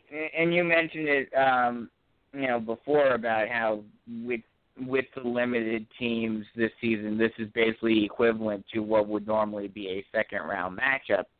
Do you think we're going to see more upsets this season due to the smaller bracket and due to uh, how this season has gone? Yeah, I do. I think so. And I don't know, some of them, even if you call them upsets, I mean, most of them are one versus two seeds. I mean, yeah. uh, so or even some of them, a couple in two A is like a second place team versus second place team. So I don't know. There there's some disparity between the first and second place teams. I, I think um, uh, maybe like a Dutch Fork playing Summerville. I think Dutch Fork is uh, a lot more talented as far as in uh, maybe a big big favorite there, and maybe uh, like AC Flora Travelers Rest. But I think a lot of them are going to be uh, good ball games, and I think uh, you're going to see uh, some road teams and second seeds uh, beating region champions tonight, and that's what's going to make it fun. And uh, uh, I know uh, coaches are looking forward to it. I know uh, the quality of football. I mean, you you lose some money as far as I mean not having the fans, a lot of fans in attendance, and then that, that extra round. But I think the quality of football tonight is is going to be really good. Are there any other games, either in the Midlands or otherwise, that you're expecting a good game out of and that you're looking forward to tonight?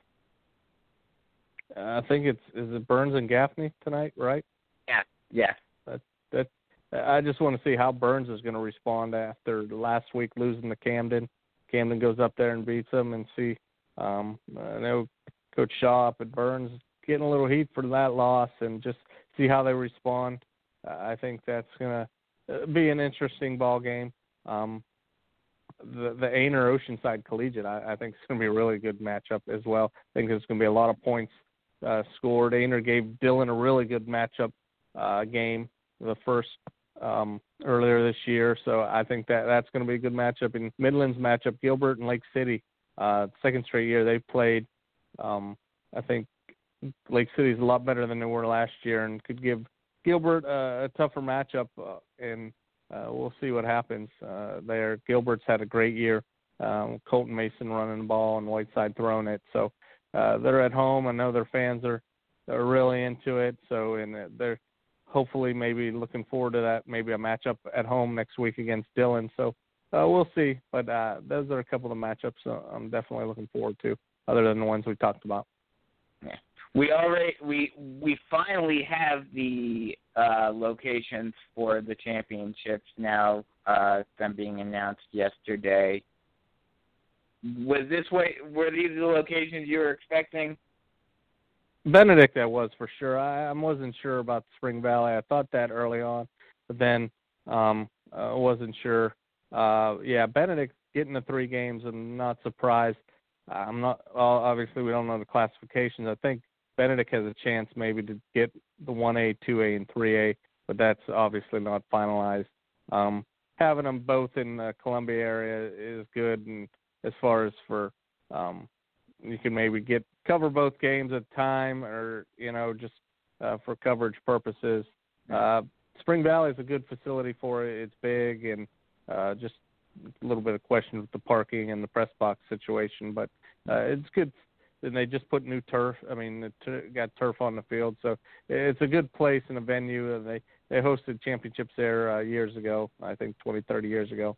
Um, so it should be fun. And Benedict with their new turf and, and everything, and they got plenty of room. Like I said, not sure about the capacity here, and maybe about 2,500, 3,000 maybe at Benedict. Not sure about Spring Valley, but I think we'll, we'll find out that in the next uh, week or so. So, yeah, I think it's good. Two good facilities, and um, uh, like I said, I think fans will be. It's not the Williams Brice situation, but Yeah. it will be more intimate, and uh, you're going to have smaller, scaled down attendance anyway. So, uh, I think it, it should work fine. Uh, this past week, this past Wednesday was fall signing day. What were some of the highlights for you uh, from signing in the Midlands? Um, yeah, it was a. It's always a good day as far as uh, uh, just seeing kids uh, signing, uh, the early signing period, and that. Uh, one of the things that stood out, uh, Reese Holbrook. Um, he's uh, his dad, is former Gamecock baseball coach, now at College Charleston. Just what he overcame. He's young. He had leukemia when he was young. Doctors weren't sure um, and he had trouble seeing the ball and uh, just uh, being an athlete early on and just uh, oh, what he overcame and uh, to see him sign to play at North Carolina where his dad went, it was pretty cool. Um, another good moment was uh, um, uh, Mackenzie Lott from Chapin signing USC Aiken. Her dad's the sheriff uh, at Richland County, and just the support she had. Uh, former Gamecock Atlanta coach is real good friends with her, and she she ended up coming to, to the signing and just just to see uh, the support that these kids have. I mean, and the respect that they had getting to the point uh, that they did. Uh, it's not about I I. It's just about the help they had along the way and the work they put in. And it's good to see these kids' uh, hard work pay off through the years. And uh, we'll see it again and uh, next month uh, with the football, the first football signing uh, period of the the day of the of the year. Yeah. Uh, have you heard anything? I I meant to ask this uh, to David Shelton when he was on earlier. Have you heard anything? Are they still doing re- uh, the early signing day in December or and National Yeah. Signing Day in February, or is that being pushed back? No, that's. I mean, I know they're still doing it early December. Um, I assume they're still doing the one in February for uh, football. I haven't heard anything. I did hear that the recruiting. I mean, there's still uh, division Division two coaches could go on campus and stuff, and you can do visits. But uh, I, the, what I read this week, Division one um, maybe off the road until April, so you might not. Yeah. uh, divi- so that, that that's going to be a big difference. But I haven't heard anything different about uh, the signing. Uh, I know uh, a lot of the kids, uh, football, some of the ones around here, I mean, that are signing early, uh, they they plan on enrolling in January. So uh, I haven't heard any different. Were you surprised that you just mentioned it, the fact that the NCAA kept the recruiting dead period through the middle of April? Were you surprised when you saw that? Yeah, I mean, at some point you're gonna. I mean, I know it's the the money. I mean, with um, not being able to travel, the travel budgets and that, and the co- being cautious and that. I mean, but at some point you're gonna have to just let things go and just. I mean, ha- let kids uh, get the visits. I mean, they can do visits. It just it can't be official, and they can't do.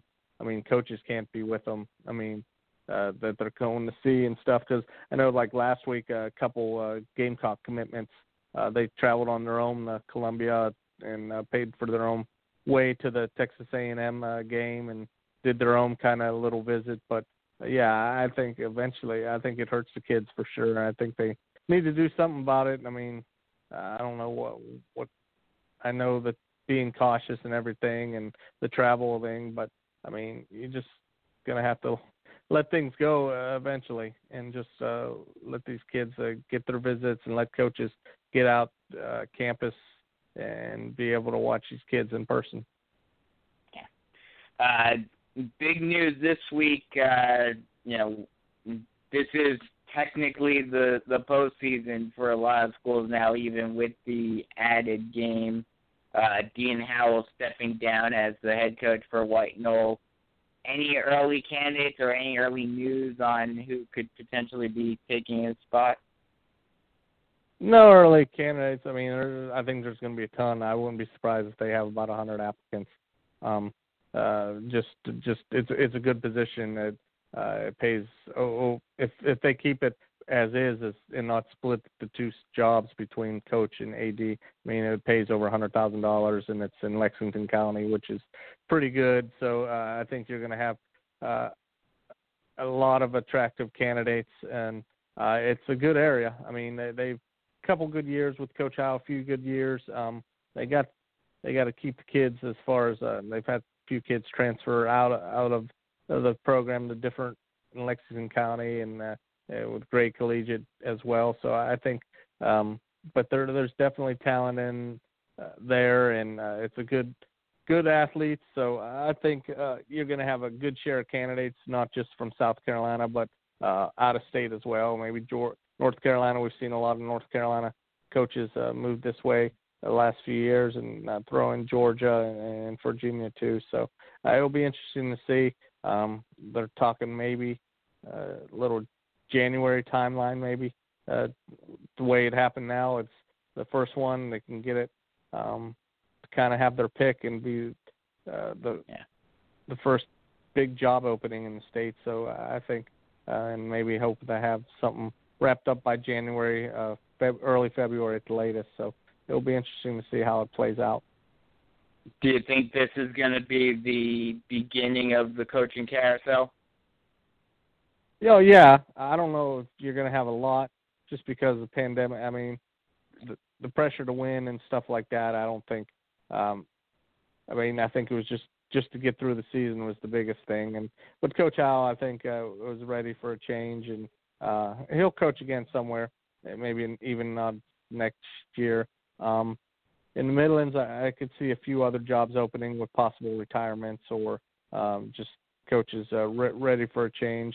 And around the state too, you're hearing a few openings uh, possibly could happen. So uh, I don't know if we'll have as big a carousel as uh, last year, which there were a lot of openings, uh, but um, uh, there definitely will be some some good jobs come open in the next uh, a few weeks or a month.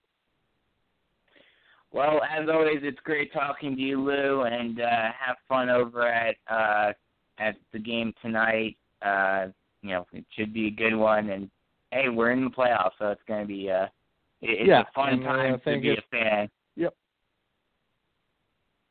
So thanks again for joining me. We'll talk to you next week. Okay, Brandon. Thank you. Once again, Lou Bezjak from the state. Always fun talking with him. Uh, and you know, it, it it it's a fun time just to be you know a high school football fan around here. We've got the playoffs right now. Uh, we've got a little under a half hour before uh, Brandon Dunn joins me. not sure if uh, Richie and uh,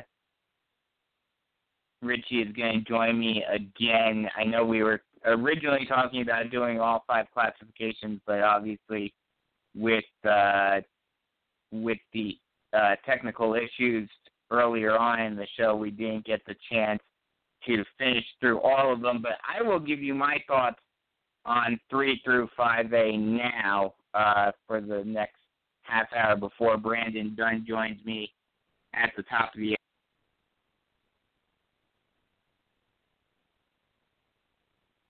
So we'll start over at 3A. We'll go to the upstate.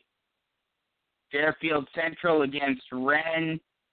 That's uh, that's an interesting little matchup there uh, between Fairfield Central and Wren. Uh, but I think Wren Wren is definitely going to be the favorite. That's another one of those uh, weird ones that it was a team in a weaker division, a weaker region that won their region, but a team that had, you know, that is the runner up in a stronger region that has been ranked higher for the majority of the season. And I think Wren this, I don't even really consider this one necessarily an upset. I think Wren wins this one. I won't say handily, but it's going to be. I think Wren pulls this one off. Palmetto against Woodruff.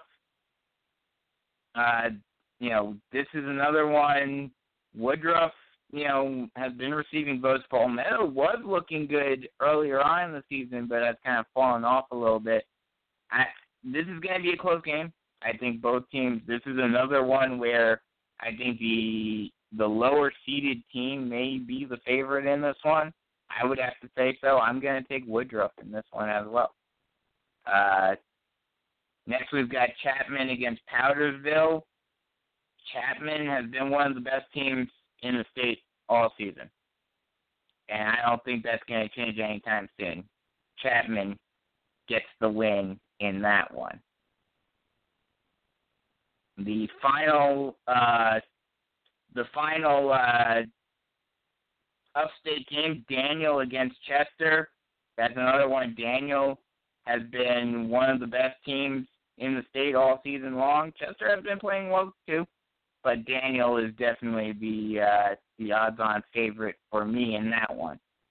Going down to Lower State, one game that I think is, this is probably the game to watch in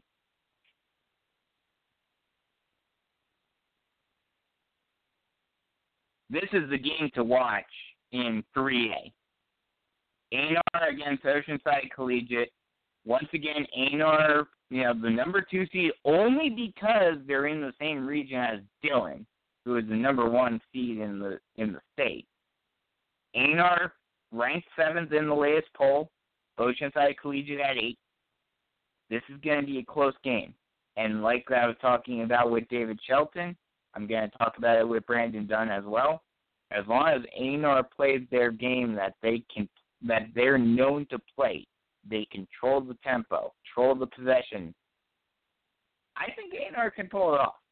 Yes, this isn't the Aynor team that played, you know, that won the region a couple of, or last year, but I think they have a legitimate chance, and I'm picking Aynor. I'm picking Aynor. Next, we got Camden against Brookland-Cayce. Camden has been one of the best teams in the state all season long. That doesn't change at this point. Camden wins over Brookland-Cayce. Gilbert against Lake City. That's going to be an interesting one. Gilbert has been very good all season long. Lake City has been pretty good. I think Gilbert has enough to pull that one off and win that one. Dillon against Hanahan, you know, no disrespect to Hanahan. You know, they're a good team. But Dillon, Dillon has just been dominant this season, and that's not going to change. I think this game is not going to be an absolute blowout.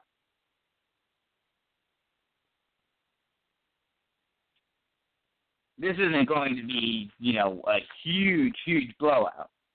But I think Dillon wins by at least two touchdowns. Moving up to 4A, which you know, 4A, especially in the upstate, have been kind of wonky. You know, we talked about it before uh, when it came to things. You know, Greenville is ranked eighth in the state in 4A, while Greenwood is ranked ninth. Yet Greenwood is the team in the in, in the playoffs, and Greenville is out. So yes, crazy times right now. But you know, let's let's go through these uh, these games. Westside against Irmo. You know, Irmo's a good team. Irmo's a good team, but West Side, I think West Side is is going to win that game. Greer against Catawba Ridge. again, Greer just I think has too much. This is going to be a close game. Don't get me wrong. I think Catawba Ridge is going to keep it close, but I think Greer just has too much. Uh, Talbot Ridge. South Point against Greenwood. This is going to be another interesting one. This is going to be another close one. Uh, but I think again, I think South Point has enough to win that one. AC Flora against Travelers Rest. AC Flora has been one of the best teams, if not the best team in the state.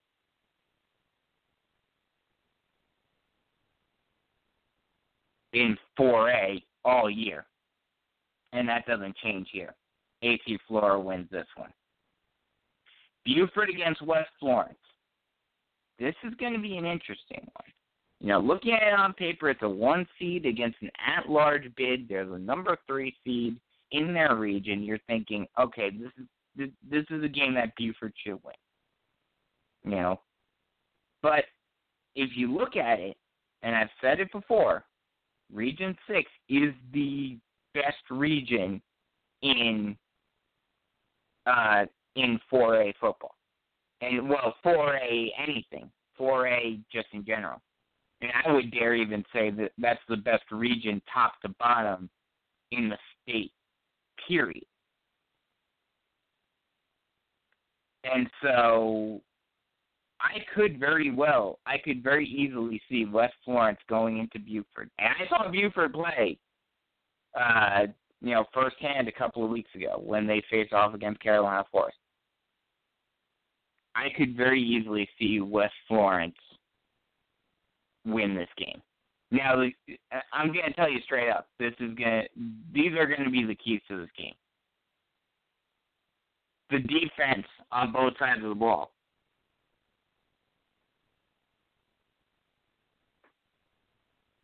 The the defense on both sides of the ball is going to be the key in this game. For Beaufort, it's going to be whether or not they can get to the quarterback, whether they can get to West Florence's quarterback because that defensive line is their strength. For West Florence, it's going to be can the can I, I would have to say that the key to on both Um, on for both teams is going to be their defensive line play, but for different reasons. For Beaufort, it's going to be getting to the quarterback and just simply sacking him, maybe trying to force a turnover or two. But for West Florence, it's not even so much a matter of sacking the quarterback. It's pressuring the quarterback to make him make a mistake and throw it up in the air, and Nike Johnson can go go underneath the interception and run it back for a pick six. I'm taking West Florence in the upset, and I wouldn't even necessarily say if it if it is an upset or not. South Aiken, Myrtle Beach. These are two two seeds. And again, it's another one of those between two schools that just purely looking at it on paper without understanding the differences in strength of region, you're thinking, oh, this is going to be a close game. And now the big key is going to be does Myrtle Beach have that aftershock? Well, there's going to be two keys to this game. First is going to be whether or not uh, Myrtle Beach has any sort of aftershocks, after effects from their loss to North Myrtle last week. That's going to be one. And then the second is going to be the Seahawks' health. Because Ryan Berger went down in the game against North Myrtle. Adam Randall went down against North Myrtle. Ryan Berger is still not 100% confirmed for tonight's game. I'll talk. I'll ask Brandon Dunn about that when he comes on in just a little bit. But if Myrtle Beach isn't 100% healthy and they're still reeling from their loss against North Myrtle last week, they have a chance, albeit a slim chance, but they have a chance of getting upset here. Will it happen? I'm saying no. I have Myrtle Beach moving on. But they are at that risk. North Myrtle Beach faces off against James Island, the other at large bid, and North Myrtle Beach is going to win this game. Hands down. I mean, the only way that they potentially lose this game is if they have a hangover from the Myrtle Beach win. But Coach Matt Reel is going to have this team ready. He's going to have this team ready to go tonight. So North Myrtle Beach is going to win that game. And then North Augusta May River, that's going to be probably the closest game. Well, that and the well, I wouldn't even say necessarily be for West Florence. I would say that the the May River, the May River North Augusta game, I think is going to be the closest game in the lower in the lower state in 4A.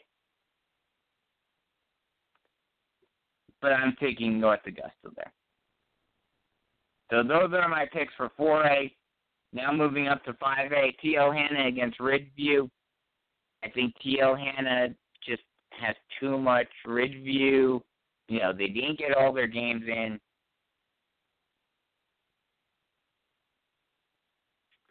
They didn't get all their games in this season.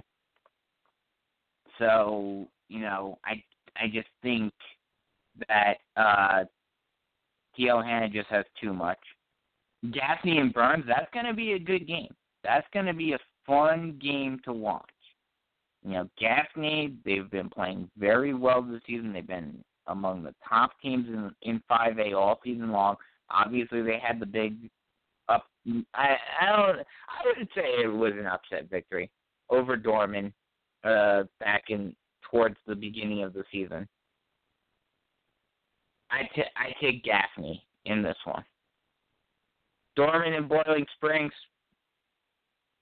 I mean, Dorman's wanting to get back into the semi. They're trying to get into the semifinals and get the get the revenge on Gaffney because you know that's probably going to be the matchup in the upstate. So yeah, I've got Dorman in that one. Northwestern against Hillcrest.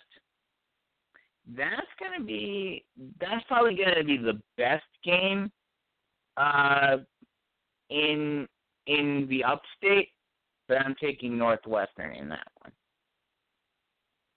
Going down to the lower state, Dutch Fork and Summerville, you know you know, Summerville good luck Summerville you know, yes, I you know I I've talked to some people and they've been saying that Dutch Fork isn't the team that they used to be. They're not the team that has won four straight championships, et cetera, et cetera.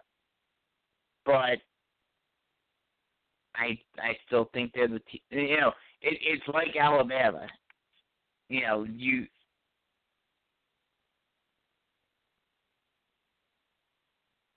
It's like Alabama. It's like Tiger Woods. It's like the Yankees. If you're taking the choice between team and the field, the the safe bet is to take that team. Until someone beats them, you take Dutch Fork. Goose Creek against Carolina Forest. I talked about it with David Shelton. I'm going to talk about it again with Brandon Dunn just a little bit. This is a game. This is an upset waiting to happen. And like I said, I don't even know if I would consider it an upset. Carolina Forest is ranked eighth in the state in in 5A. Goose Creek is just receiving votes. If it if it wasn't for turnovers, Carolina Forest would be facing Berkeley tonight at home if it wasn't for sloppy play against Sumter, the roles were, would re, would be reversed, and the Panthers have learned from that. That's going to be the key in this game: is the turnover battle. Can Carolina Forest keep the ball? And if they can do that, they're going to beat Goose Creek. Simple as that. I'm taking the Panthers over Goose Creek. Sumter and Berkeley, you know, Sumter, while they haven't been world beaters this season, they're still a very good team. And Berkeley, they're a good team, but I don't think they have enough. Sumter wins that one. And Fort Dorchester and River Bluff, you know, Fort Dorchester has been one of the best teams in the state all season long. Fort Dorchester wins that one. So, you know, while I asked Lou about upsets and, you know, there are the potential for upsets and everything, uh I'm I don't see too many you know, maybe on paper, maybe on the one and two seed level, you get a couple of an, a couple of upsets, but I don't see a huge influx of upsets coming in uh, tonight. You know, maybe one or two, but no no major ones. Going over a couple of more notes uh, before we take a break, and then we'll have uh, we'll have uh, Brandon Dunn coming on at the top of the hour. Uh, like like we mentioned, state championship locations finally announced. Harry Parone Stadium at Spring Valley and Charles W. Johnson Stadium at Benedict uh, are going to be the two sites. No official decision yet on which classifications will be going where, but three will be played at Benedict, while two are at Spring Valley, uh, as is normal. Um, you know, what's and and I talked about it with both David Shelton and and Lou, uh, that it's nice that they they staggered the starts in such a way that whether you're a fan or you know if you're a media member now for us you know we were we're planning on on covering the games and calling the games it may be a little bit of a tricky uh, road for us to be able to do that because of uh, because of the time differentials and the travel that it will require. But we'll we'll give you the updates on that as as we get them. Uh, so that's that's what to uh, expect there. Looking forward to the championships um, and will be a lot of fun. Dutch Fork stays at 16th in the Max Preps Top 25. They are one of the best teams in the state, and like I said before, you don't bet against them until someone proves you wrong. I talked about with Lou, Dean Howell stepped down as the White Knoll f- football head coach, getting uh, getting that uh, getting that uh, coaching carousel started up a couple of recruiting notes outside of early signing day uh, from this week um, before I take a quick break, and we'll have Brandon Dunn coming on in just a little bit. Drew Bobo from Hammond, offered by West Virginia. Dylan Snyder from West Florence, he was offered by South Carolina. South Carolina was busy here in the Palmetto State. Zykeef John, Vycef Johnson from Westwood, also offered by South Carolina, as was Ronnie Porter from Heathwood Hall. The Citadel was also busy. They offered Chad Ismail from Blythewood, Striker Dandy from Ben Lippen, Jacob Riddle Hoover from, Hoover from Boiling Springs, Thomas Johnson from Aynor, Nathan Harris Wanick from Sumter, and Nicholas Solomons from Spring Valley. Antonio Williams from Dutch Fork, he gets another offer. He was offered by Georgia Southern. Trent Pierman from D.W. Daniel, offered by UAB. Amir Dendy from Pendleton, offered by Utah. Jordan Mahoney from South Point, offered by UMass. DJ Aiken from Bluffton, offered by Liberty. Paris Ferguson from Spartanburg, offered by Central Arkansas. Adam Randall got another offer. He was he offered was offered by LSU. Big offer for the Myrtle Beach Star. And Avery Hewitt from Dillon, he committed to Campbell. And the big news, which we'll we're gonna try to get him on. If not for his decision, certainly the next day for his you know to talk to him about his uh, his recruitment and all of that. Chase Simmons from North Myrtle Beach has announced that he will make his commitment next week, next Thursday, as of right now. Uh, he will announce where he will be going to school uh, next season, uh, or in a couple of seasons next week. He's down to Coastal, Charlotte, and Georgia State. So be sure to tune in next week for that. We'll take a quick break and come right back, and we will have Brandon Dunn on here on Sports Unlimited here on Southern Sports Central.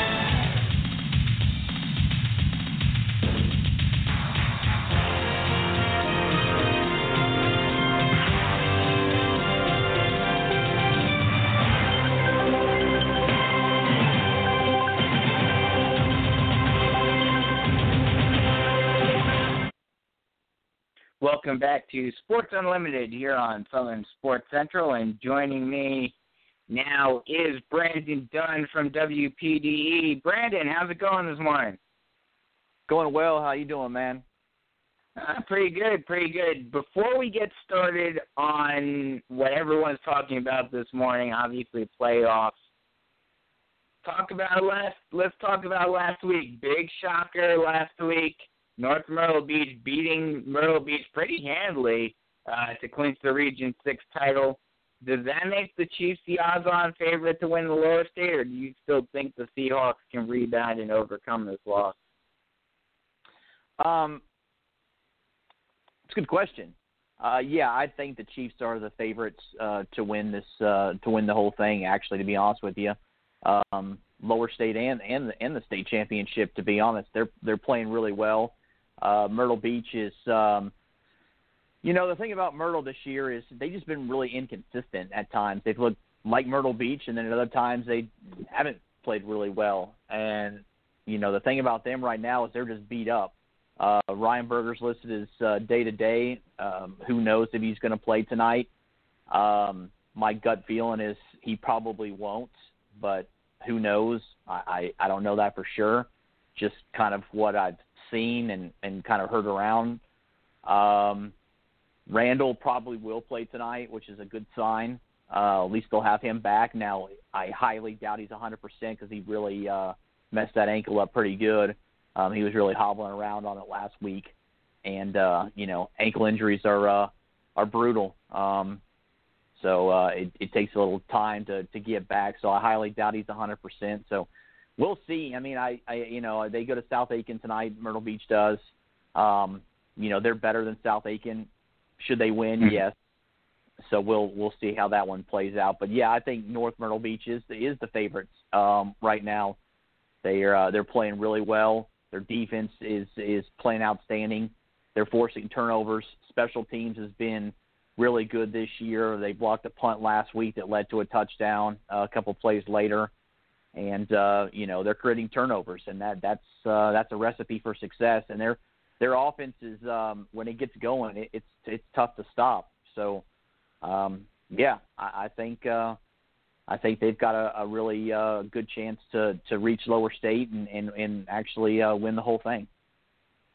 You mentioned Ryan Berger and Adam Reynolds. That was one of the that were that was one of the big keys to the Chiefs' win last week.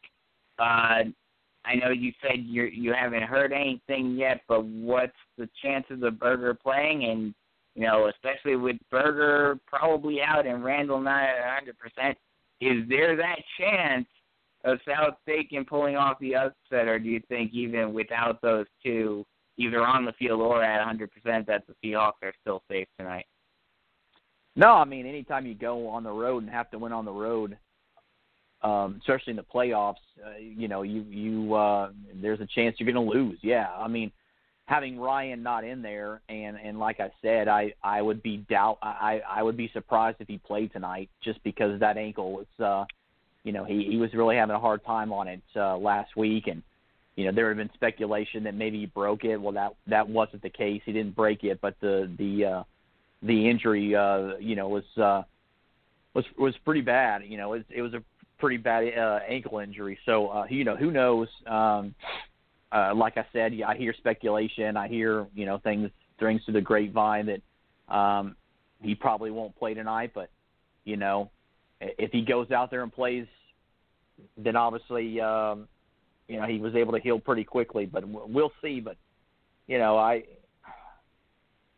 you know who knows. You know, it's it's football. Uh, things don't bounce your way, and you create turnovers, and you don't have that consistency at quarterback. Anything can change the game, and if he doesn't if he doesn't go, um, you got Jake uh, Doty out there um, who's got the potential to uh, to be a good player. He's just young. You know, his first game last week was uh, was um, eye-opening experience. I mean, that's that's a tough game to get thrown into your first varsity game. I think he did pretty well, all things considered.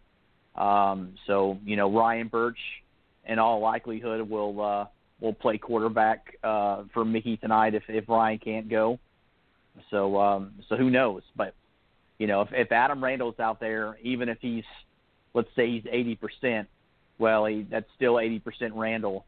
So uh, you know, if uh, if he's out there, he, he changes the game a lot. Now, if he's not out there, obviously that changes the game a lot as well because that means they can double team JJ and make somebody else beat him. With, um, you know, you mentioned their backup Burch is there a chance that he could potentially do what Ryan Berger did last year and and come in in the playoffs and and lead this Seahawks team to you know at least far into the playoffs and and be a little bit of a threat to Berger next season? Um, you know, the thing with Burch is, uh, you know, I I don't know because he's he's he's more of a receiver than he is a quarterback. Um, you know, you knew with Ryan when you threw him in last year, he he was going to be your future. I mean, you know, he was the guy behind um, Doty, and uh, they knew that he he could do that. You know, Burch is more of a of a of a guy who can get in and do the job. Now, could he lead you t- deep into the playoffs? I don't know. Um, I don't think he's that type of uh, a player to go in there and do that. Um, you know, like and then and like I said, then you got Luke um, Doty who could come in, but you know he's just young, um, and, and that's the whole thing about about him. And it just depends on how quickly he can pick things up. If uh, if he has to play tonight, and uh, uh, you know, there's so many questions it's it's hard to it, it it's hard to to know how things would play out, but I I, I would be hard pressed to think that Myrtle could go very far if uh if, if they don't have Ryan in there at least come back next week. Um You know, I, I could be mistaken, but I don't see them. Um, let's just say they they get to the third round and play North Myrtle Beach, and Ryan's still not there. I don't know if they can. I don't think they can beat North Myrtle Beach with Burch or uh, or Doty. That's just my opinion. Now they could, but I, I just I just don't see it. Going back to the Chiefs, uh, you know, we know how Matt Reel is. He's going to have this team ready, but are they? Do they have that risk of having that hangover from the Myrtle Beach win tonight and kind of coming out sluggish, or do you still think that they can handle James Island pretty easily? I think they handle James Island pretty easily. I, you know, that's the thing that that Matt has built. That he, you know, he's he's helped built that culture. You know, it started with Blair Harden, and uh, even the coach before Blair um, really set the foundation. And Blair added to that, and, and and Matt's been able to to add his wrinkles. And you know, they're a lot like um, Myrtle in that in that aspect, where they're not going to let one game dictate how the other game's going to go. Um, so, you know, I don't I don't see them having a problem with James Island tonight unless unless turnovers are a factor, and they've been pretty good holding on the football this year, and you know, so yeah, I don't I don't see them beating James Island. One game that Or, may excuse come me, down to turnovers. Oh, yeah. One, Yeah, one, one team that may, or one game that may come down to turnovers, uh, moving up to 5A, in spite of the fact that they're the lower seed, every poll has Carolina Forest higher than Goose Creek. Would you say that they're the favorites in this game, in spite of it being on the road? yeah, they're the favorites in this game. There, there's no doubt about that. I mean, you were at the Sumter game. They're they're uh, they were what five plays. You know, you you- change one of those five plays around, and they're at home tonight.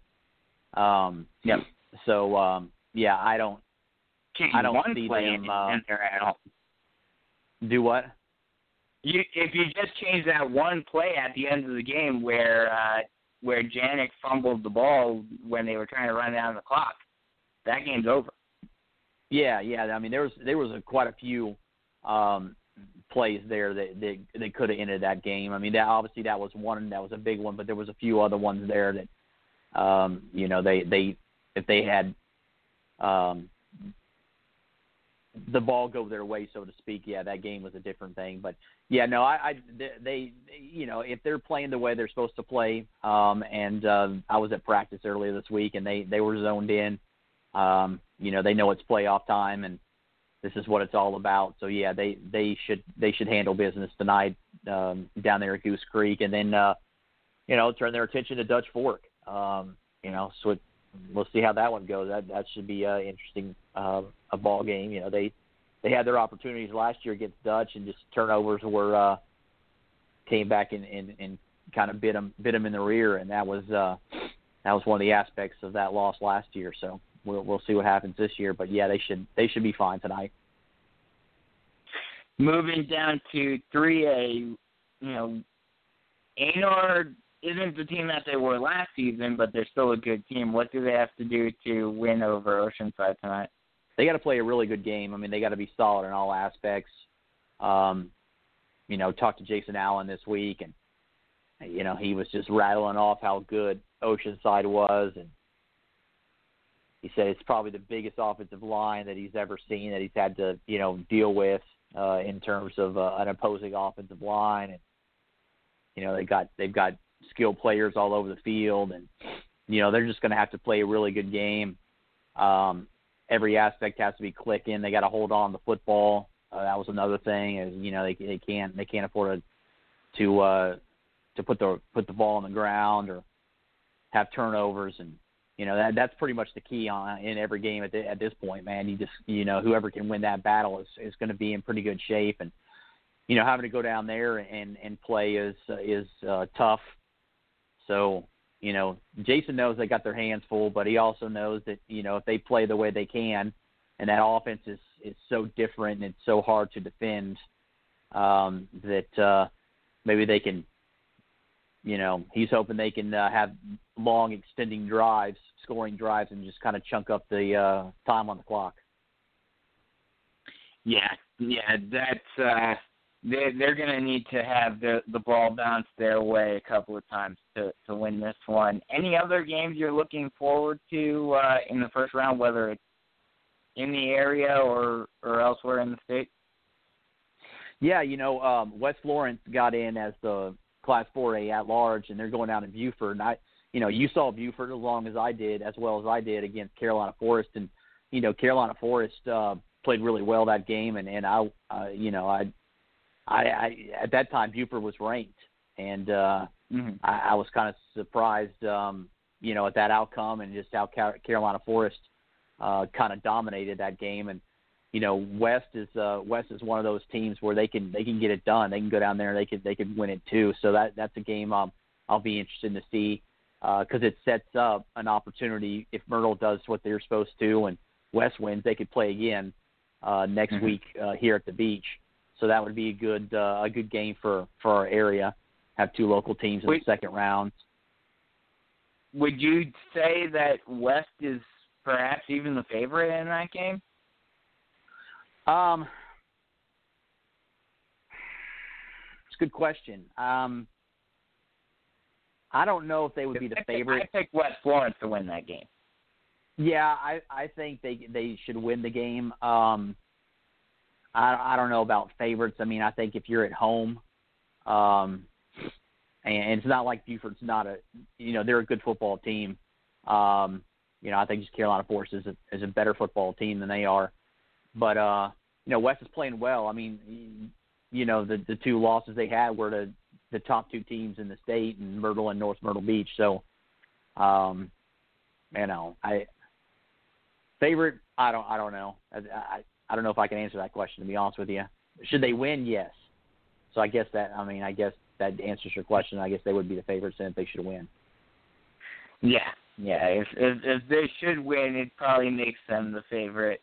Uh, the other big news this week was uh, the fall signing day. What were some of the highlights? Obviously, West, you know, Nike Johnson signing with Vautech.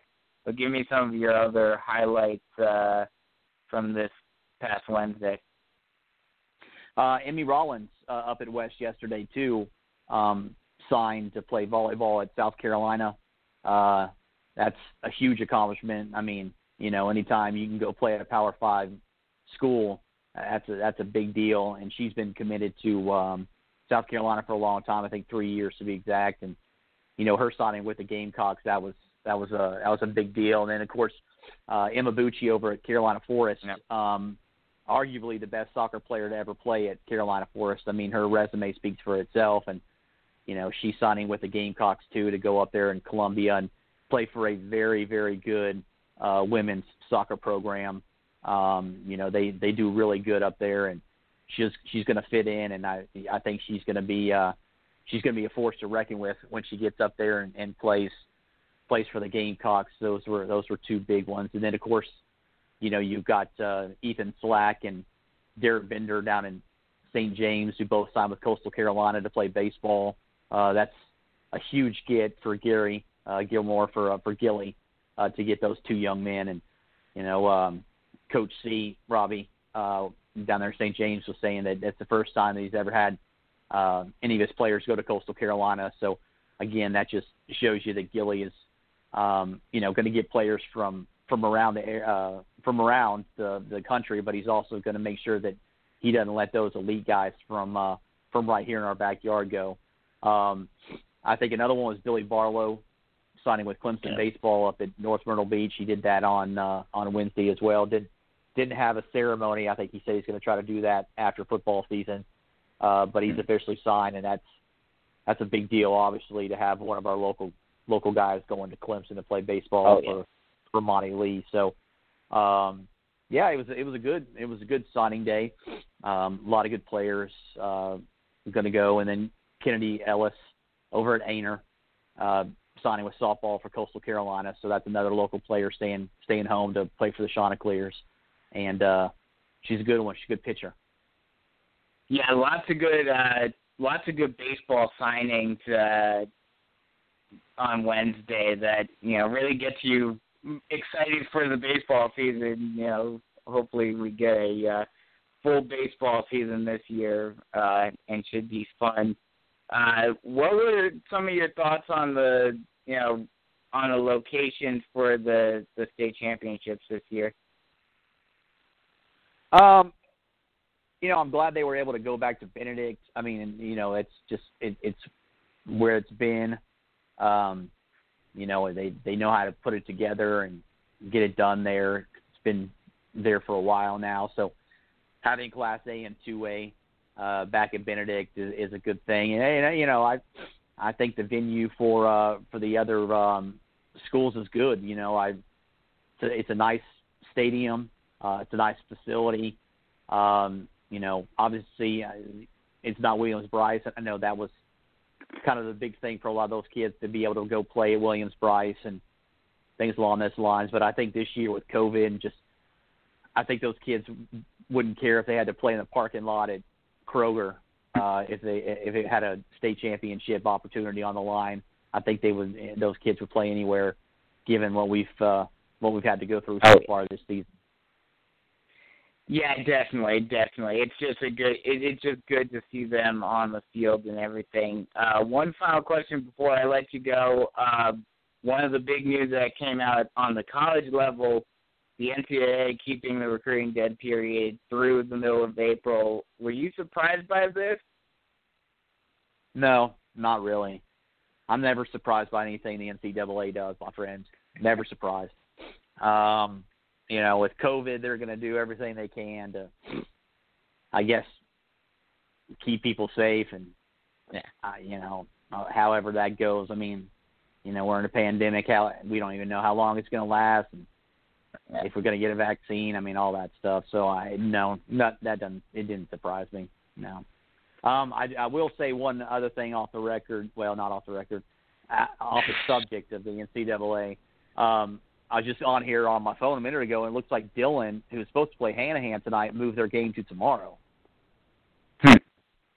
yeah, so uh, according to their uh, Twitter page, they're playing uh, Hanahan at four tomorrow. So a four o'clock quick kickoff at Dillon Memorial Stadium. So according to their Twitter page, so I got to do a little research Some, when I get off the phone with you. Yeah, some games getting moved around. Uh, I know there was some speculation that because of the uh, tropical storm coming through, that games could potentially get pushed back to Saturday. But obviously, because of the speed of the storm, it got you know that didn't happen at all. Uh, but yeah, so it's gonna be a fun uh, next couple of days. Where are you gonna be? I'm assuming you're gonna be at North. Yeah, I'll be at North Myrtle tonight. Um, see how that one goes, but of course, I we got we'll have people all over the place, and we'll have full highlights and a lot of highlights of Carolina Forest tonight. All the road games, Aynor, uh, West Florence. Um, so we'll be uh, we'll be all over the place. And, and you know tonight's the semifinals for the private schools. So we got three teams in the semifinals and trying to punch their ticket to the state championships and Pee Dee Academy, uh, Carolina Academy, and Dillon Christian. So those three uh, looking for an opportunity to reach the state championship games next week. So got a whole full full full list for you tonight on the inside Yep. of eleven twenty. Yep, always fun, and hey, basketball season is just around the corner too, so it, it never ends. No, it never ends, man.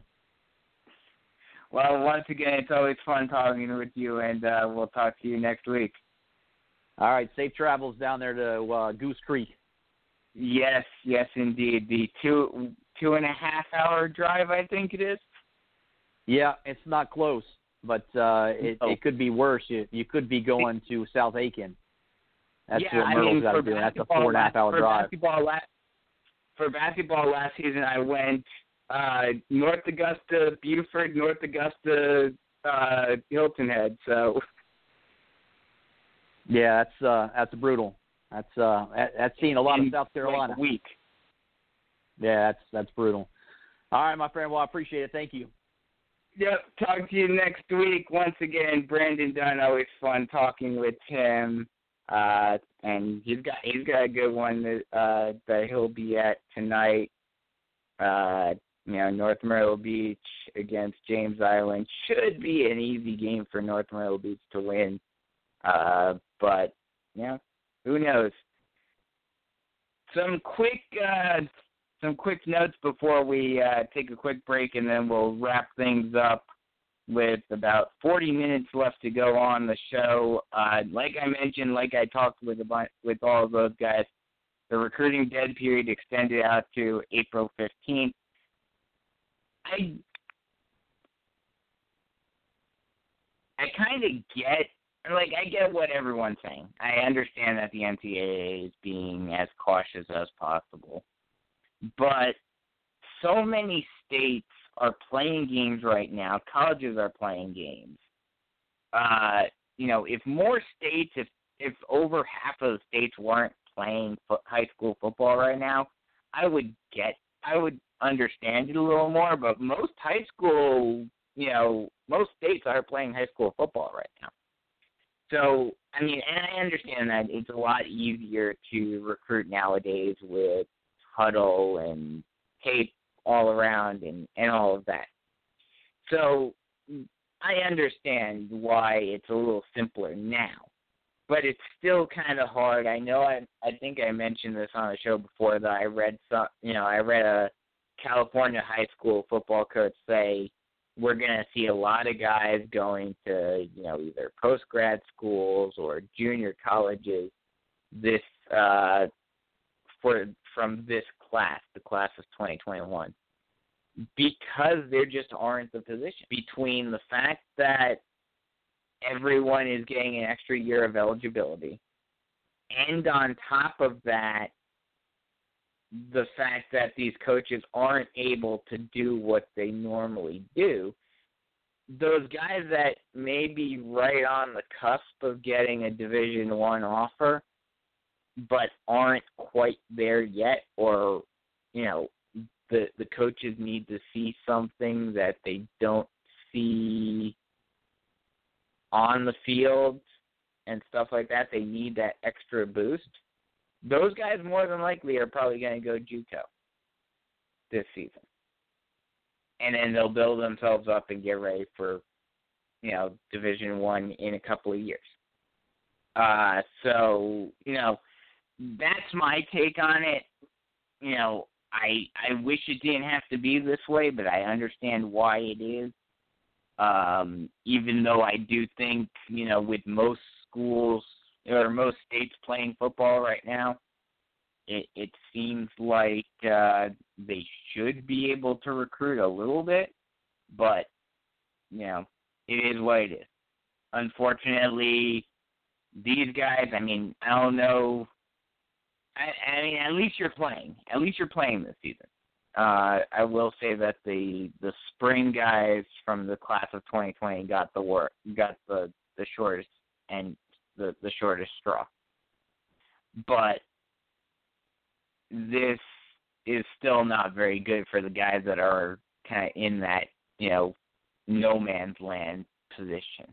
Uh, one other note that was honestly kind of surprised. And I understand that they don't care quite as much and and all of this and they and it's not a big power and all of that.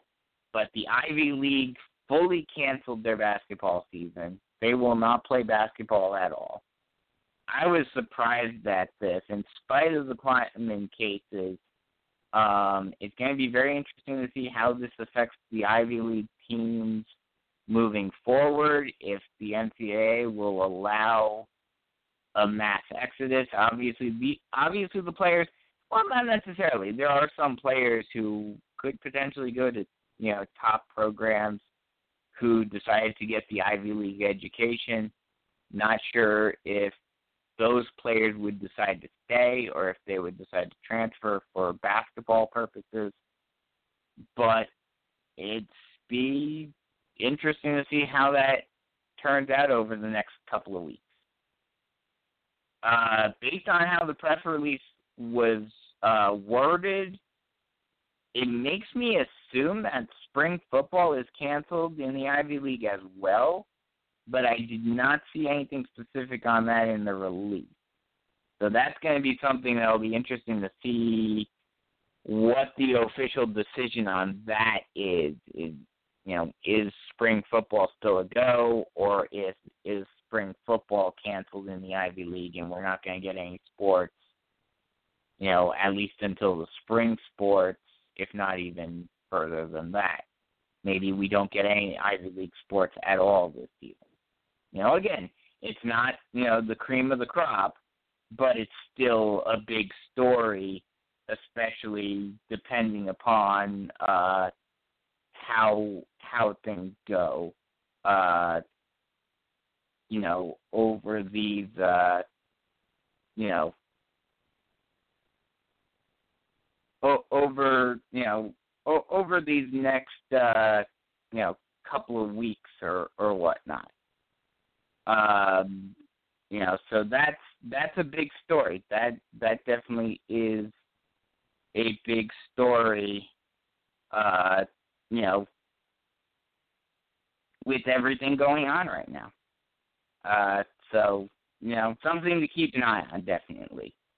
Uh, something to keep an eye on. I don't think it's going to have the major impact like it did uh, with, you know, with um,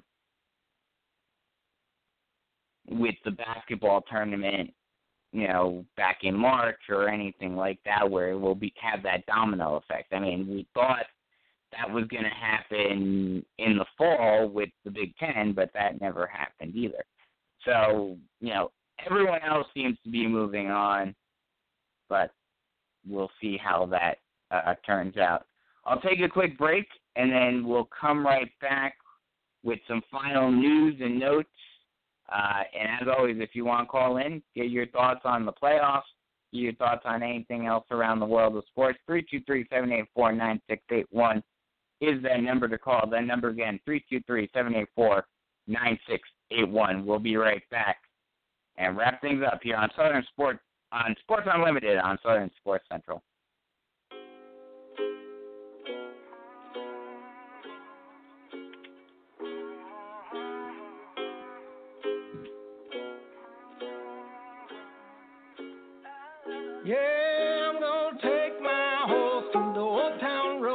Gonna ride till I can't no more. I'm gonna take my horse to the old town road. I'm gonna ride till I can't no more. I got the horses in the bag, horse stock is attached.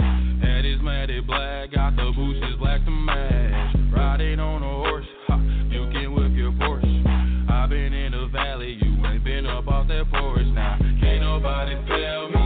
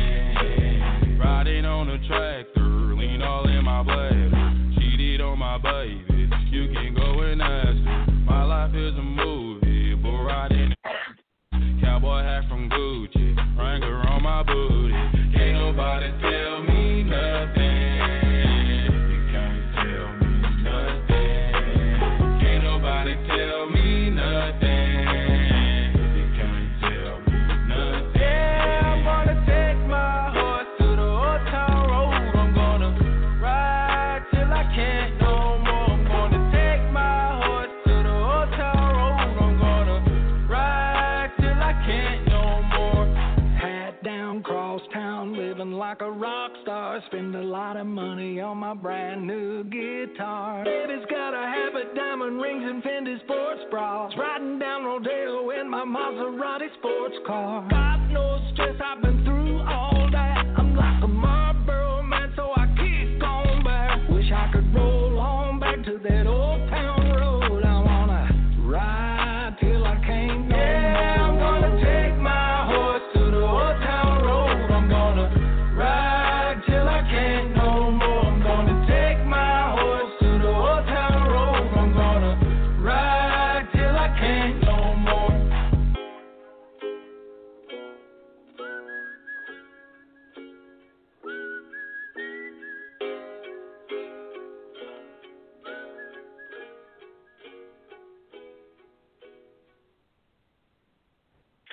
Welcome back to Sports Unlimited here on Southern Sports Central. And as always, if you want to give a, a call in, talk about some sports with me, 323-784-9681 is that number to call. That number again, Seven eight four nine six eight one. We'll run down some national news for the final half hour. Uh, first, some MLB news. Jose Abreu was named AL MVP, with Freddie Freeman being named NL MVP. Not all that surprising there. Both players played very well in the shortened 60-game season. Shane Bieber named AL Cy Young, with Trevor Bauer being named NL Cy Young. No real surprise there as well. Kyle Lewis named AL Rookie of the Year, with Devin Williams being named the NL Rookie of the Year. And now the big news, um, not so much on the NL side. Don Mattingly named the NL Manager of the Year. Not really all that surprising. The Marlins played very well this season, relatively speaking. You know, especially with the problems that they had at the beginning of the year with COVID, uh, and being able to get into the playoffs, albeit you know sneaking in in the expanded playoffs, but still Marlins making the playoffs for the first time in a long time. Uh, so congrats to him. But the big one is Kevin Cash from Tampa, from Tampa Bay Rays being named AL Manager of the Year. The reason why this is controversial is because of what happened in the World Series. But you have to remember, the Manager of the Year awards, those awards, the end of year awards, are for the regular season. Playoffs don't count. Postseason doesn't count. So in the regular season, I would have to agree. Kevin Cash was the best manager in the AL. Now, do I agree with his move in the World Series? Absolutely not. Does it hopefully change things in in baseball? Absolutely. But just focusing on the regular season, his strategies worked in the regular season. They didn't work so well in the postseason, especially not in that final game of the World Series but you can't discount what he did during the regular season. Other MLB news: Alex Cora hired back by the Red Sox. Kind of surprising to me, considering how the Red Sox were one of the teams that Alex Cora's Astros beat due to the sign stealing and due to the uh, you know controversy and you know uh, sign gate or whatever you want to call it. Uh, so kind of surprising that the Red Sox decided to take him back, but the Red Sox definitely need some help uh, if they want to get back to their winning ways. Some NBA news, real quick. Russell Wil- or Russell Westbrook, not Russell Wilson. We're we're not talking football. Russell Westbrook uh, apparently wants out of Houston. Uh, it's going to be interesting to see if he'll be able to get it or not. Uh, you know, the while he's not what he used to be, uh, I still think that he has value. He has worth uh, in the league. So the the Rockets are definitely going to want something for him. Now, whether or not, you know the the the question on whether or not he's going to be able to get out of Houston is all going to be determined based around what the asking price for Westbrook is. If they can make a trade that benefits both the Rockets and the team that they're trading to, which the Rockets need big man help. The Rockets need a big man. If they if they want to uh, if if they want to play uh, they want to continue playing uh, well, and if they want to be one of the contenders in the Western Conference once again.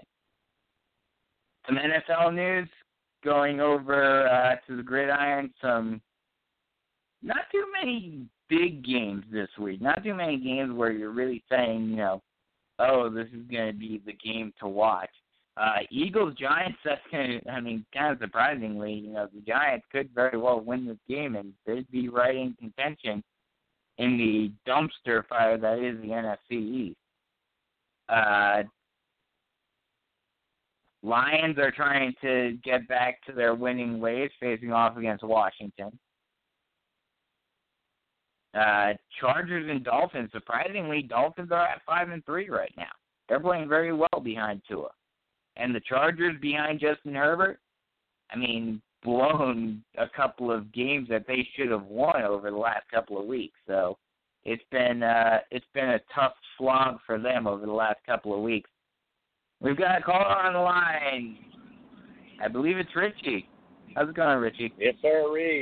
Yeah, I know you're talking a little NFL, but I thought I'd get you some breaking news, and, and I apologize I didn't get a chance to get back in here with you before now. And not sure if you gave it out yet, but they have moved the game from tonight at Dillon and in Yeah. uh, Hanahan. That's a team down in Low Country. They're going to play that tomorrow. Uh, now Dillon Yep. will practice today, so they got another day of practice. But uh, yeah, I don't think you're going to see as many games moved as, as some thought. I can tell you this: Stephen Pratt and the boys at Fort did a great job of preparing for what it was, and they actually put a tarp between the 25 and 25, and that's usually where most of the action is. Right? You see that uh, getting worn out a Mhm. lot, so that part of the field is going to be in pretty good shape. It holds pretty decent water. You know, I'm curious to the game that you guys are going to go down to, as you'll be heading down there to Goose Creek. That doesn't hold very well. Uh, it's got a crown like you've never seen. I mean, honestly, if you're on the sidelines, you won't be because you'll be in the eye in the sky. But when you are on the sidelines and you stand on one side, you really can't see the guys on the other side. It's a very amazing runoff, if you will. But that being said, you know, I remember last year Summerville went in there after that big rainstorm in uh, round two of the playoffs, and it was a uh, man, it was a mud bath. It was crazy, but uh, you know, it should be an interesting one. And then, uh, you know, uh, the the news yesterday coming out, Brandon, with uh, Spring Valley, right, and Yep. Benedict College hosting the, the the state championships. And I know everybody's asking the question, well, who's holding what? If I was a betting man, would I say that Benedict's probably going to get the five, four, three, possibly? But don't undermine the the facility at Spring Valley. It is a very Mm. nice facility, and I like the aspect of us playing lower state than upper state. But evidently, somebody it sounds like might have gotten in some feelings. I don't know who, because it didn't make sense to me. Because if you didn't have it this year, you'd have had it next year Yeah. and that would have been kind of a neat thing. I would have liked them to se- seen possibly the likes of them coming down to the Low Country and playing some games at the Citadel and maybe Charleston Southern. But for Mhm. whatever reason, the world of sports, you know, when it comes to football, they don't get it. You know, we ought to have a bowl game down here. We ought to have some other football events down here. If we're the number one destination in the world in multiple magazines, I'm kind of shocked that they don't utilize that as an opportunity to do some more of that down here because again, you know, Johnson Hagood's got that new field down there. I know that's the home also of the Oceanside Land Sharks, that that very strong 3A program hosting Aynor tonight. But also, if you look at what Charleston Southern's facility, five star, upgraded, in really great shape, got plenty of room for parking. They've got plenty of room for hotels.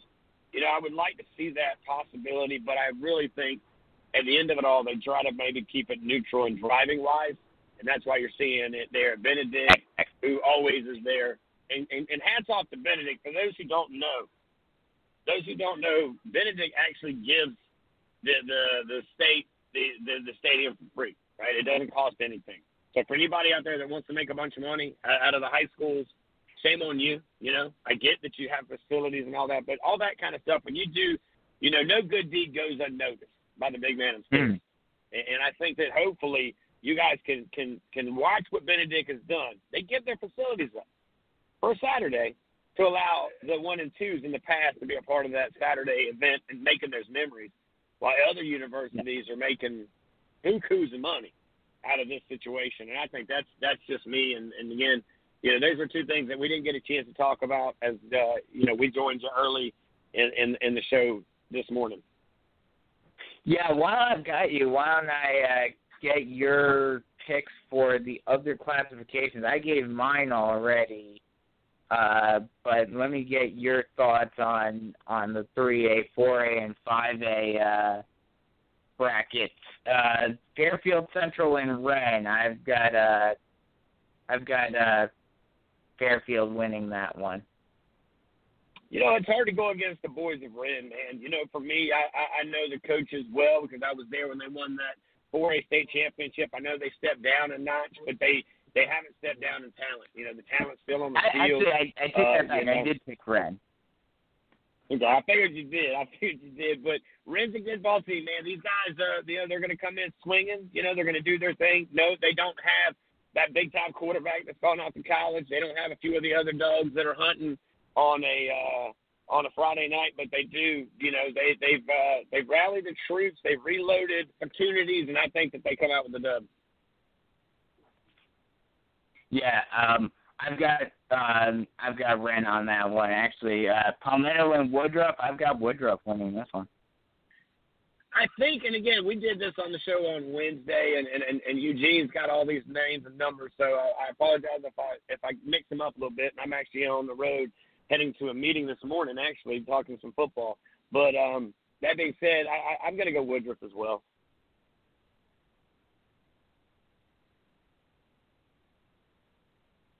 Next, we've got uh, Chapman and Powdersville, and I've got Chapman in this one. They've been one of the best teams in 3A all season.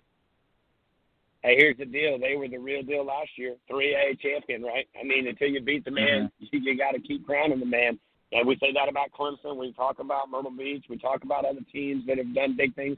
Dutch Fork in 5A, right? You can't go against them until somebody beats them. But yeah, I think Chapman's good. You know, I know their coach is on the Spartanburg, but you know, I, I think the the young men that actually play the game, you know, they they remember what they need, and I think the coach that's there has done a great job of maintaining and building it from where it was. So I, yeah, I go Chapman. Next, we've got uh, Daniel and Chester, and I think we can both agree Daniel's going to win that one. Yeah, let's go Daniel. Yeah, they got a lot of talent, man. They got a lot of kids that got some connections to some uh some little school up in Clemson, I think. Yeah.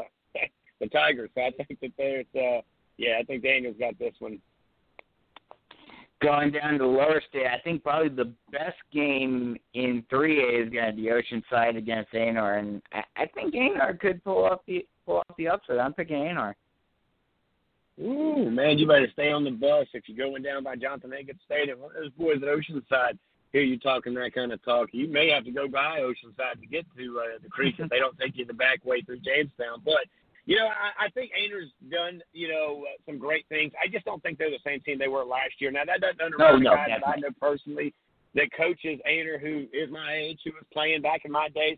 You know, I just got to tell you, man, I, I've I've stood beside. I know him well, and that's the coach at Oceanside, Joe Call. Man, he played college ball over there at Johnson Hagood Stadium. That's where they play football uh, on Friday nights over there with the Land Sharks. But the Citadel Bulldogs is, is where Joe Call played. But Joe knows, man. I mean, he is the grandson of the legendary coach John McKissick. I mean, it's kind of in his in his genes, if you will. So I think that he's got a great game plan. He surrounded himself with a ton of great coaches, most of them former players for the Gamecocks. And he's got a great quarterback who I think you'll see in action. They've got a sophomore, sensational running back. Watch out for that kid. I think he's going to do some big things tonight. And then Ron Shaver. Hear that? That's a household name coming up soon. He came all the way from Iowa a couple years ago. He's transferred over there to Oceanside. I think Oceanside wins this one by a couple touchdowns. Oh wow, I think it's gonna. I definitely think it's gonna be a close game. Uh, but I think Aynor has the ability to pull it off if they can play the game that they need to play. Uh, Camden against Brookland-Cayce, I, I gotta go with Camden in this one. Uh, man, Camden went in there and slapped uh, Byrnes in the mouth, and then took their lunch money, their kids, and their women. Man, how do you go against a team that I think, honestly, you know, we talked 3A, but I think they're the team to beat in 3A. Yeah. Uh, Gilbert and Lake City, I I think I think this is gonna be a close game, but I, I'm taking Gilbert in this one. Yeah, Lake City is the city without a lake, and unfortunately, I think they'll be the city without a win come tonight. And I'm going to go Gilbert as well. And then Dillon and Hanahan, Dillon's the team to beat in 3A. You know, I, I I don't know if they are. I do think they're the team that's going to have a lot of conversation. I think we're running on Jack Hayes' his, his history. You know, I was there last year when they got blown out of the stadium in Williams Brice. Not the same team. They've got a great wide receiver that's going to five Power Five football. They've got quarterbacks uh, and most uh, position players plus that quarterback. Yeah, it's hard to go against uh, you know Jackie Hayes in this one. And again, I think Art Craig's a great guy. I think he's building a great foundation, but I don't think he's got it there yet. It's not going to take him as long as most new coaches because this dude can ball out and coach out of his out of his shoes. But I think Jackie Hayes and oh yes, it is up in Dillon, so it's gonna be hard to beat those guys up there in the backyard. Yeah, definitely, definitely. Um, going up to 4A, Westside and Yermo, I I think Westside is going to win this one. Mm, West Side story. It's gonna be a great story because they got a great quarterback, man. They got a quarterback that can sling the rock all around town. Uh, you know, uh, Scott Early is the head coach over there. Got the big time contributor to Southern Sports Central. The quarterback there has been on our show too. Um, you know, uh, it, it's hard to go against uh, Coach Early and the boys. I think they'll score early and often, and I think you see the win in the West Side story. Moving on to uh, round two. Greer and Catawba Ridge. I, I think Greer has this one uh, winning. Yeah, I, and I want to wish that, that Catawba Ridge could do something. I just don't know if they have enough uh, dogs on the field, horses in the stables. I, I think you see Greer winning this one kind of handily. Going down uh, South Point and Greenwood, I think this is going to be one of the best matchups, uh, especially in 4A, uh, between these two teams. I, I think South Point will uh, win this one. Man, But you know, my thing is that I look at I look at South Point as a team that's very good. I mean, their coach is an amazing coach. He played at South Carolina. Again, another college coach out here coaching these high school kids. So how do you want to get there? Well, get coached by somebody that's been there. But you look at Greenwood, man, they were in a three way dogfight. I think it was West Side, I think it was Greenwood, and I think it was Greenville that had the same records and only one team left out of that conversation. The thing I like is Greenwood. I just feel like they were tested early and often and all throughout their season. I give the nod to Greenwood, not by much, but I wouldn't be surprised if I was uh if, if I was wrong in this one because that coach over there, Coach Holloman, is a great coach and he does have uh, a, I'm sure a great game plan to go against these guys.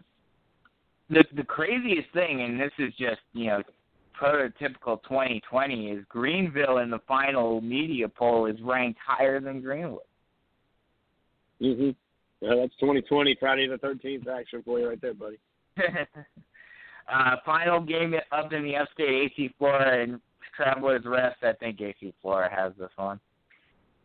I think AC Flora is a team to watch in this whole thing. I really do. I think they're a very good team. You know, they uh, they're a team that uh, has a lot of pieces and parts together. You know, uh, you know that that that that uniform that they uh, wear is very standoutish, and I think they got some players that are stand out in in, in of course the playoffs. But again, you know, Disney makes many movies about you know upsets and Cinderellas. So let's see what happens. Mhm.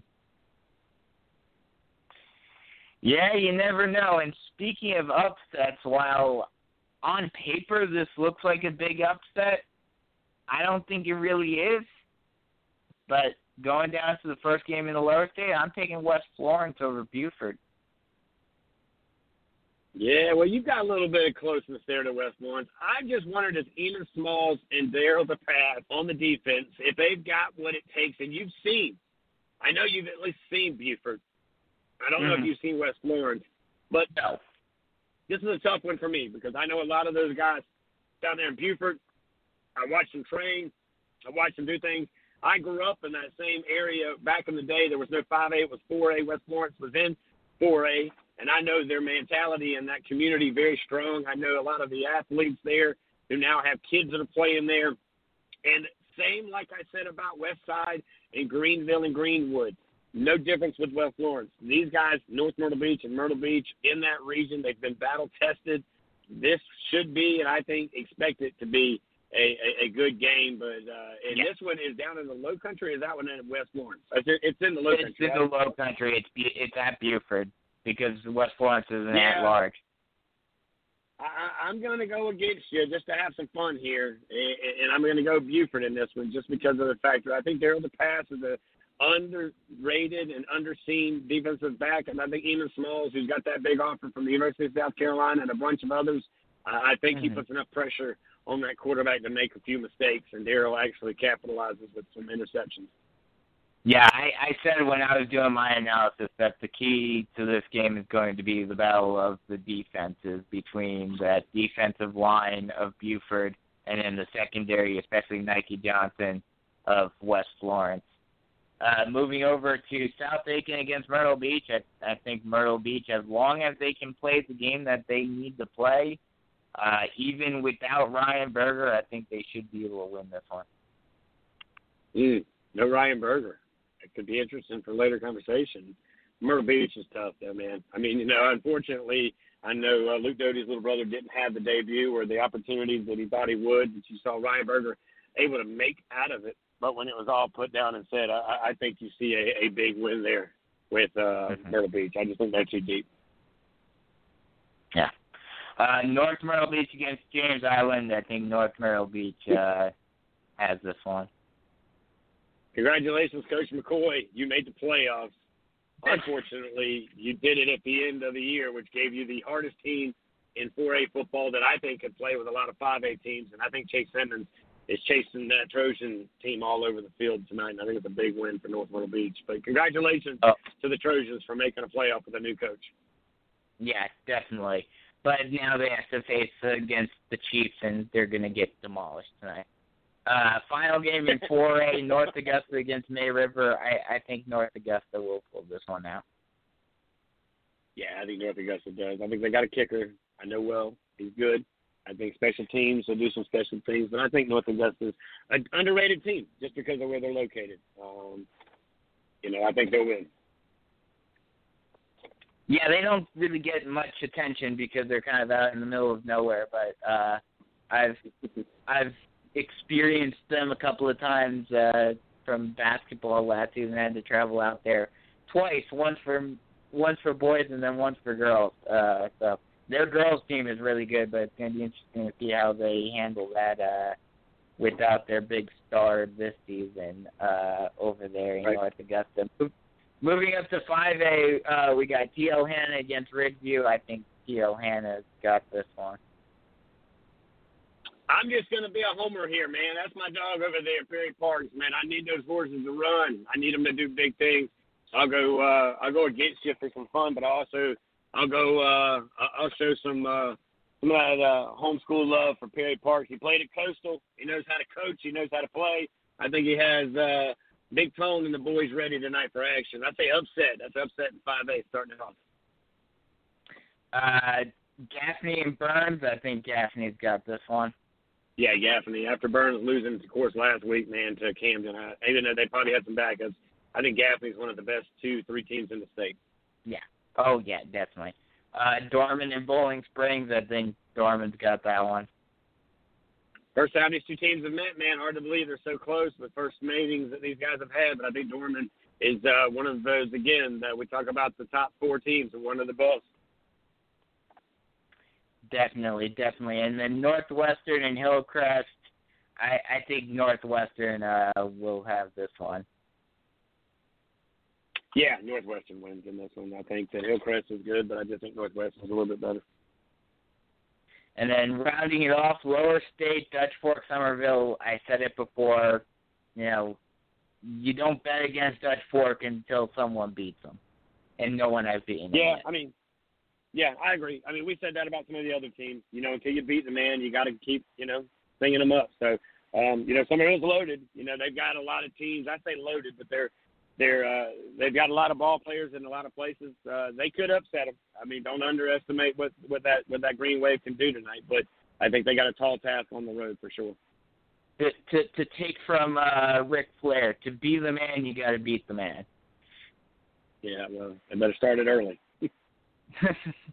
uh, the bit, probably the best matchup I would have to say, and maybe I'm being a little homer on this one, but Goose Creek against Carolina Forest. This is going to be a good one, but I think Carolina Forest, as long as they keep the turnover battle and they win the turnover battle, I think they can win this game. Yeah, it's a rematch from last year, right? I mean, Carolina Forest knocked Yeah. them out early, you know, or in the third round, I believe it was. And uh, there's some redemption looking for Goose Creek Nation, but I think Goose Creek's not as strong as they were. It seems like early in the season. I'm not sure what happened, but uh, you know, they got their hands full tonight. I think uh, the Panthers find a way to win on the road. Sumter and Berkeley, I think Sumter, uh, you know, even though they're not quite, you know, the top team in the state, they are still a very good team, uh, and I think they win this one pretty easily.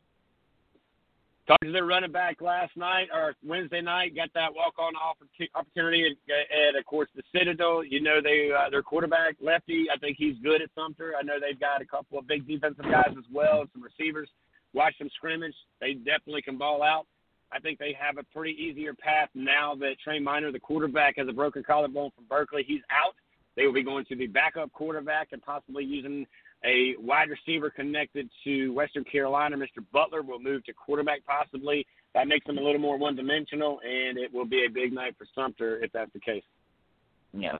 And then finally rounding it out with your game tonight, Fort Dorchester against River Bluff. I think before it has this one uh, pretty much covered. Well, it's going to be a tough one. I, I think the defense for Fort is very good. The linebackers still waiting to have their best game. They've had some good games. They've got four shutouts on the year. They uh, they've done what they needed to do. I think there's been a lot of fine tuning in a lot of areas without giving out any secrets to anybody. Um, I, think it's going to be a good game if the Fort plays their football. They do what they do. Remember, they are the number one offense in the state coming into the playoffs. So Brent LaPrade and Zoltan Osborne. They've got Dwayne Wright, the 1,000 yard rusher with four games under his belt. They've got five wide receivers all over the field. And good luck trying to figure out which guy's getting it. And they've got a thunder and lightning package with Jalen Best, uh, a five-seven track star behind Dwayne Wright. So it's going to be interesting with a big offensive line. But River Bluff, these kids again, man, well disciplined, well trained, and they are fast. They got two running backs that can get after it. They've got a quarterback. He doesn't throw it often, but when he does, he's pretty on point. And that defense uh, seems pretty aggressive. They did take a tough one against Dutch Fork early in the year, but that was their first game after sitting out for two weeks, and it was Dutch Forks, I think, third. So they'll find out Yeah. tonight how good they are as they make that long road down I-26 and hang out at the fort for about four hours with us. Yep. So once again, thanks a lot for joining me, Richie. Uh, you know, we've got some fun matchups to look forward to tonight. There's our predictions for tonight. Uh, so once again, Brandon Biskobing for Sports Unlimited on Southern Sports Central signing off. Hope you guys enjoy all the games tonight, uh, and we'll talk to you guys next week with more high school football action here on Sports Unlimited on Southern Sports Central. So long, everyone.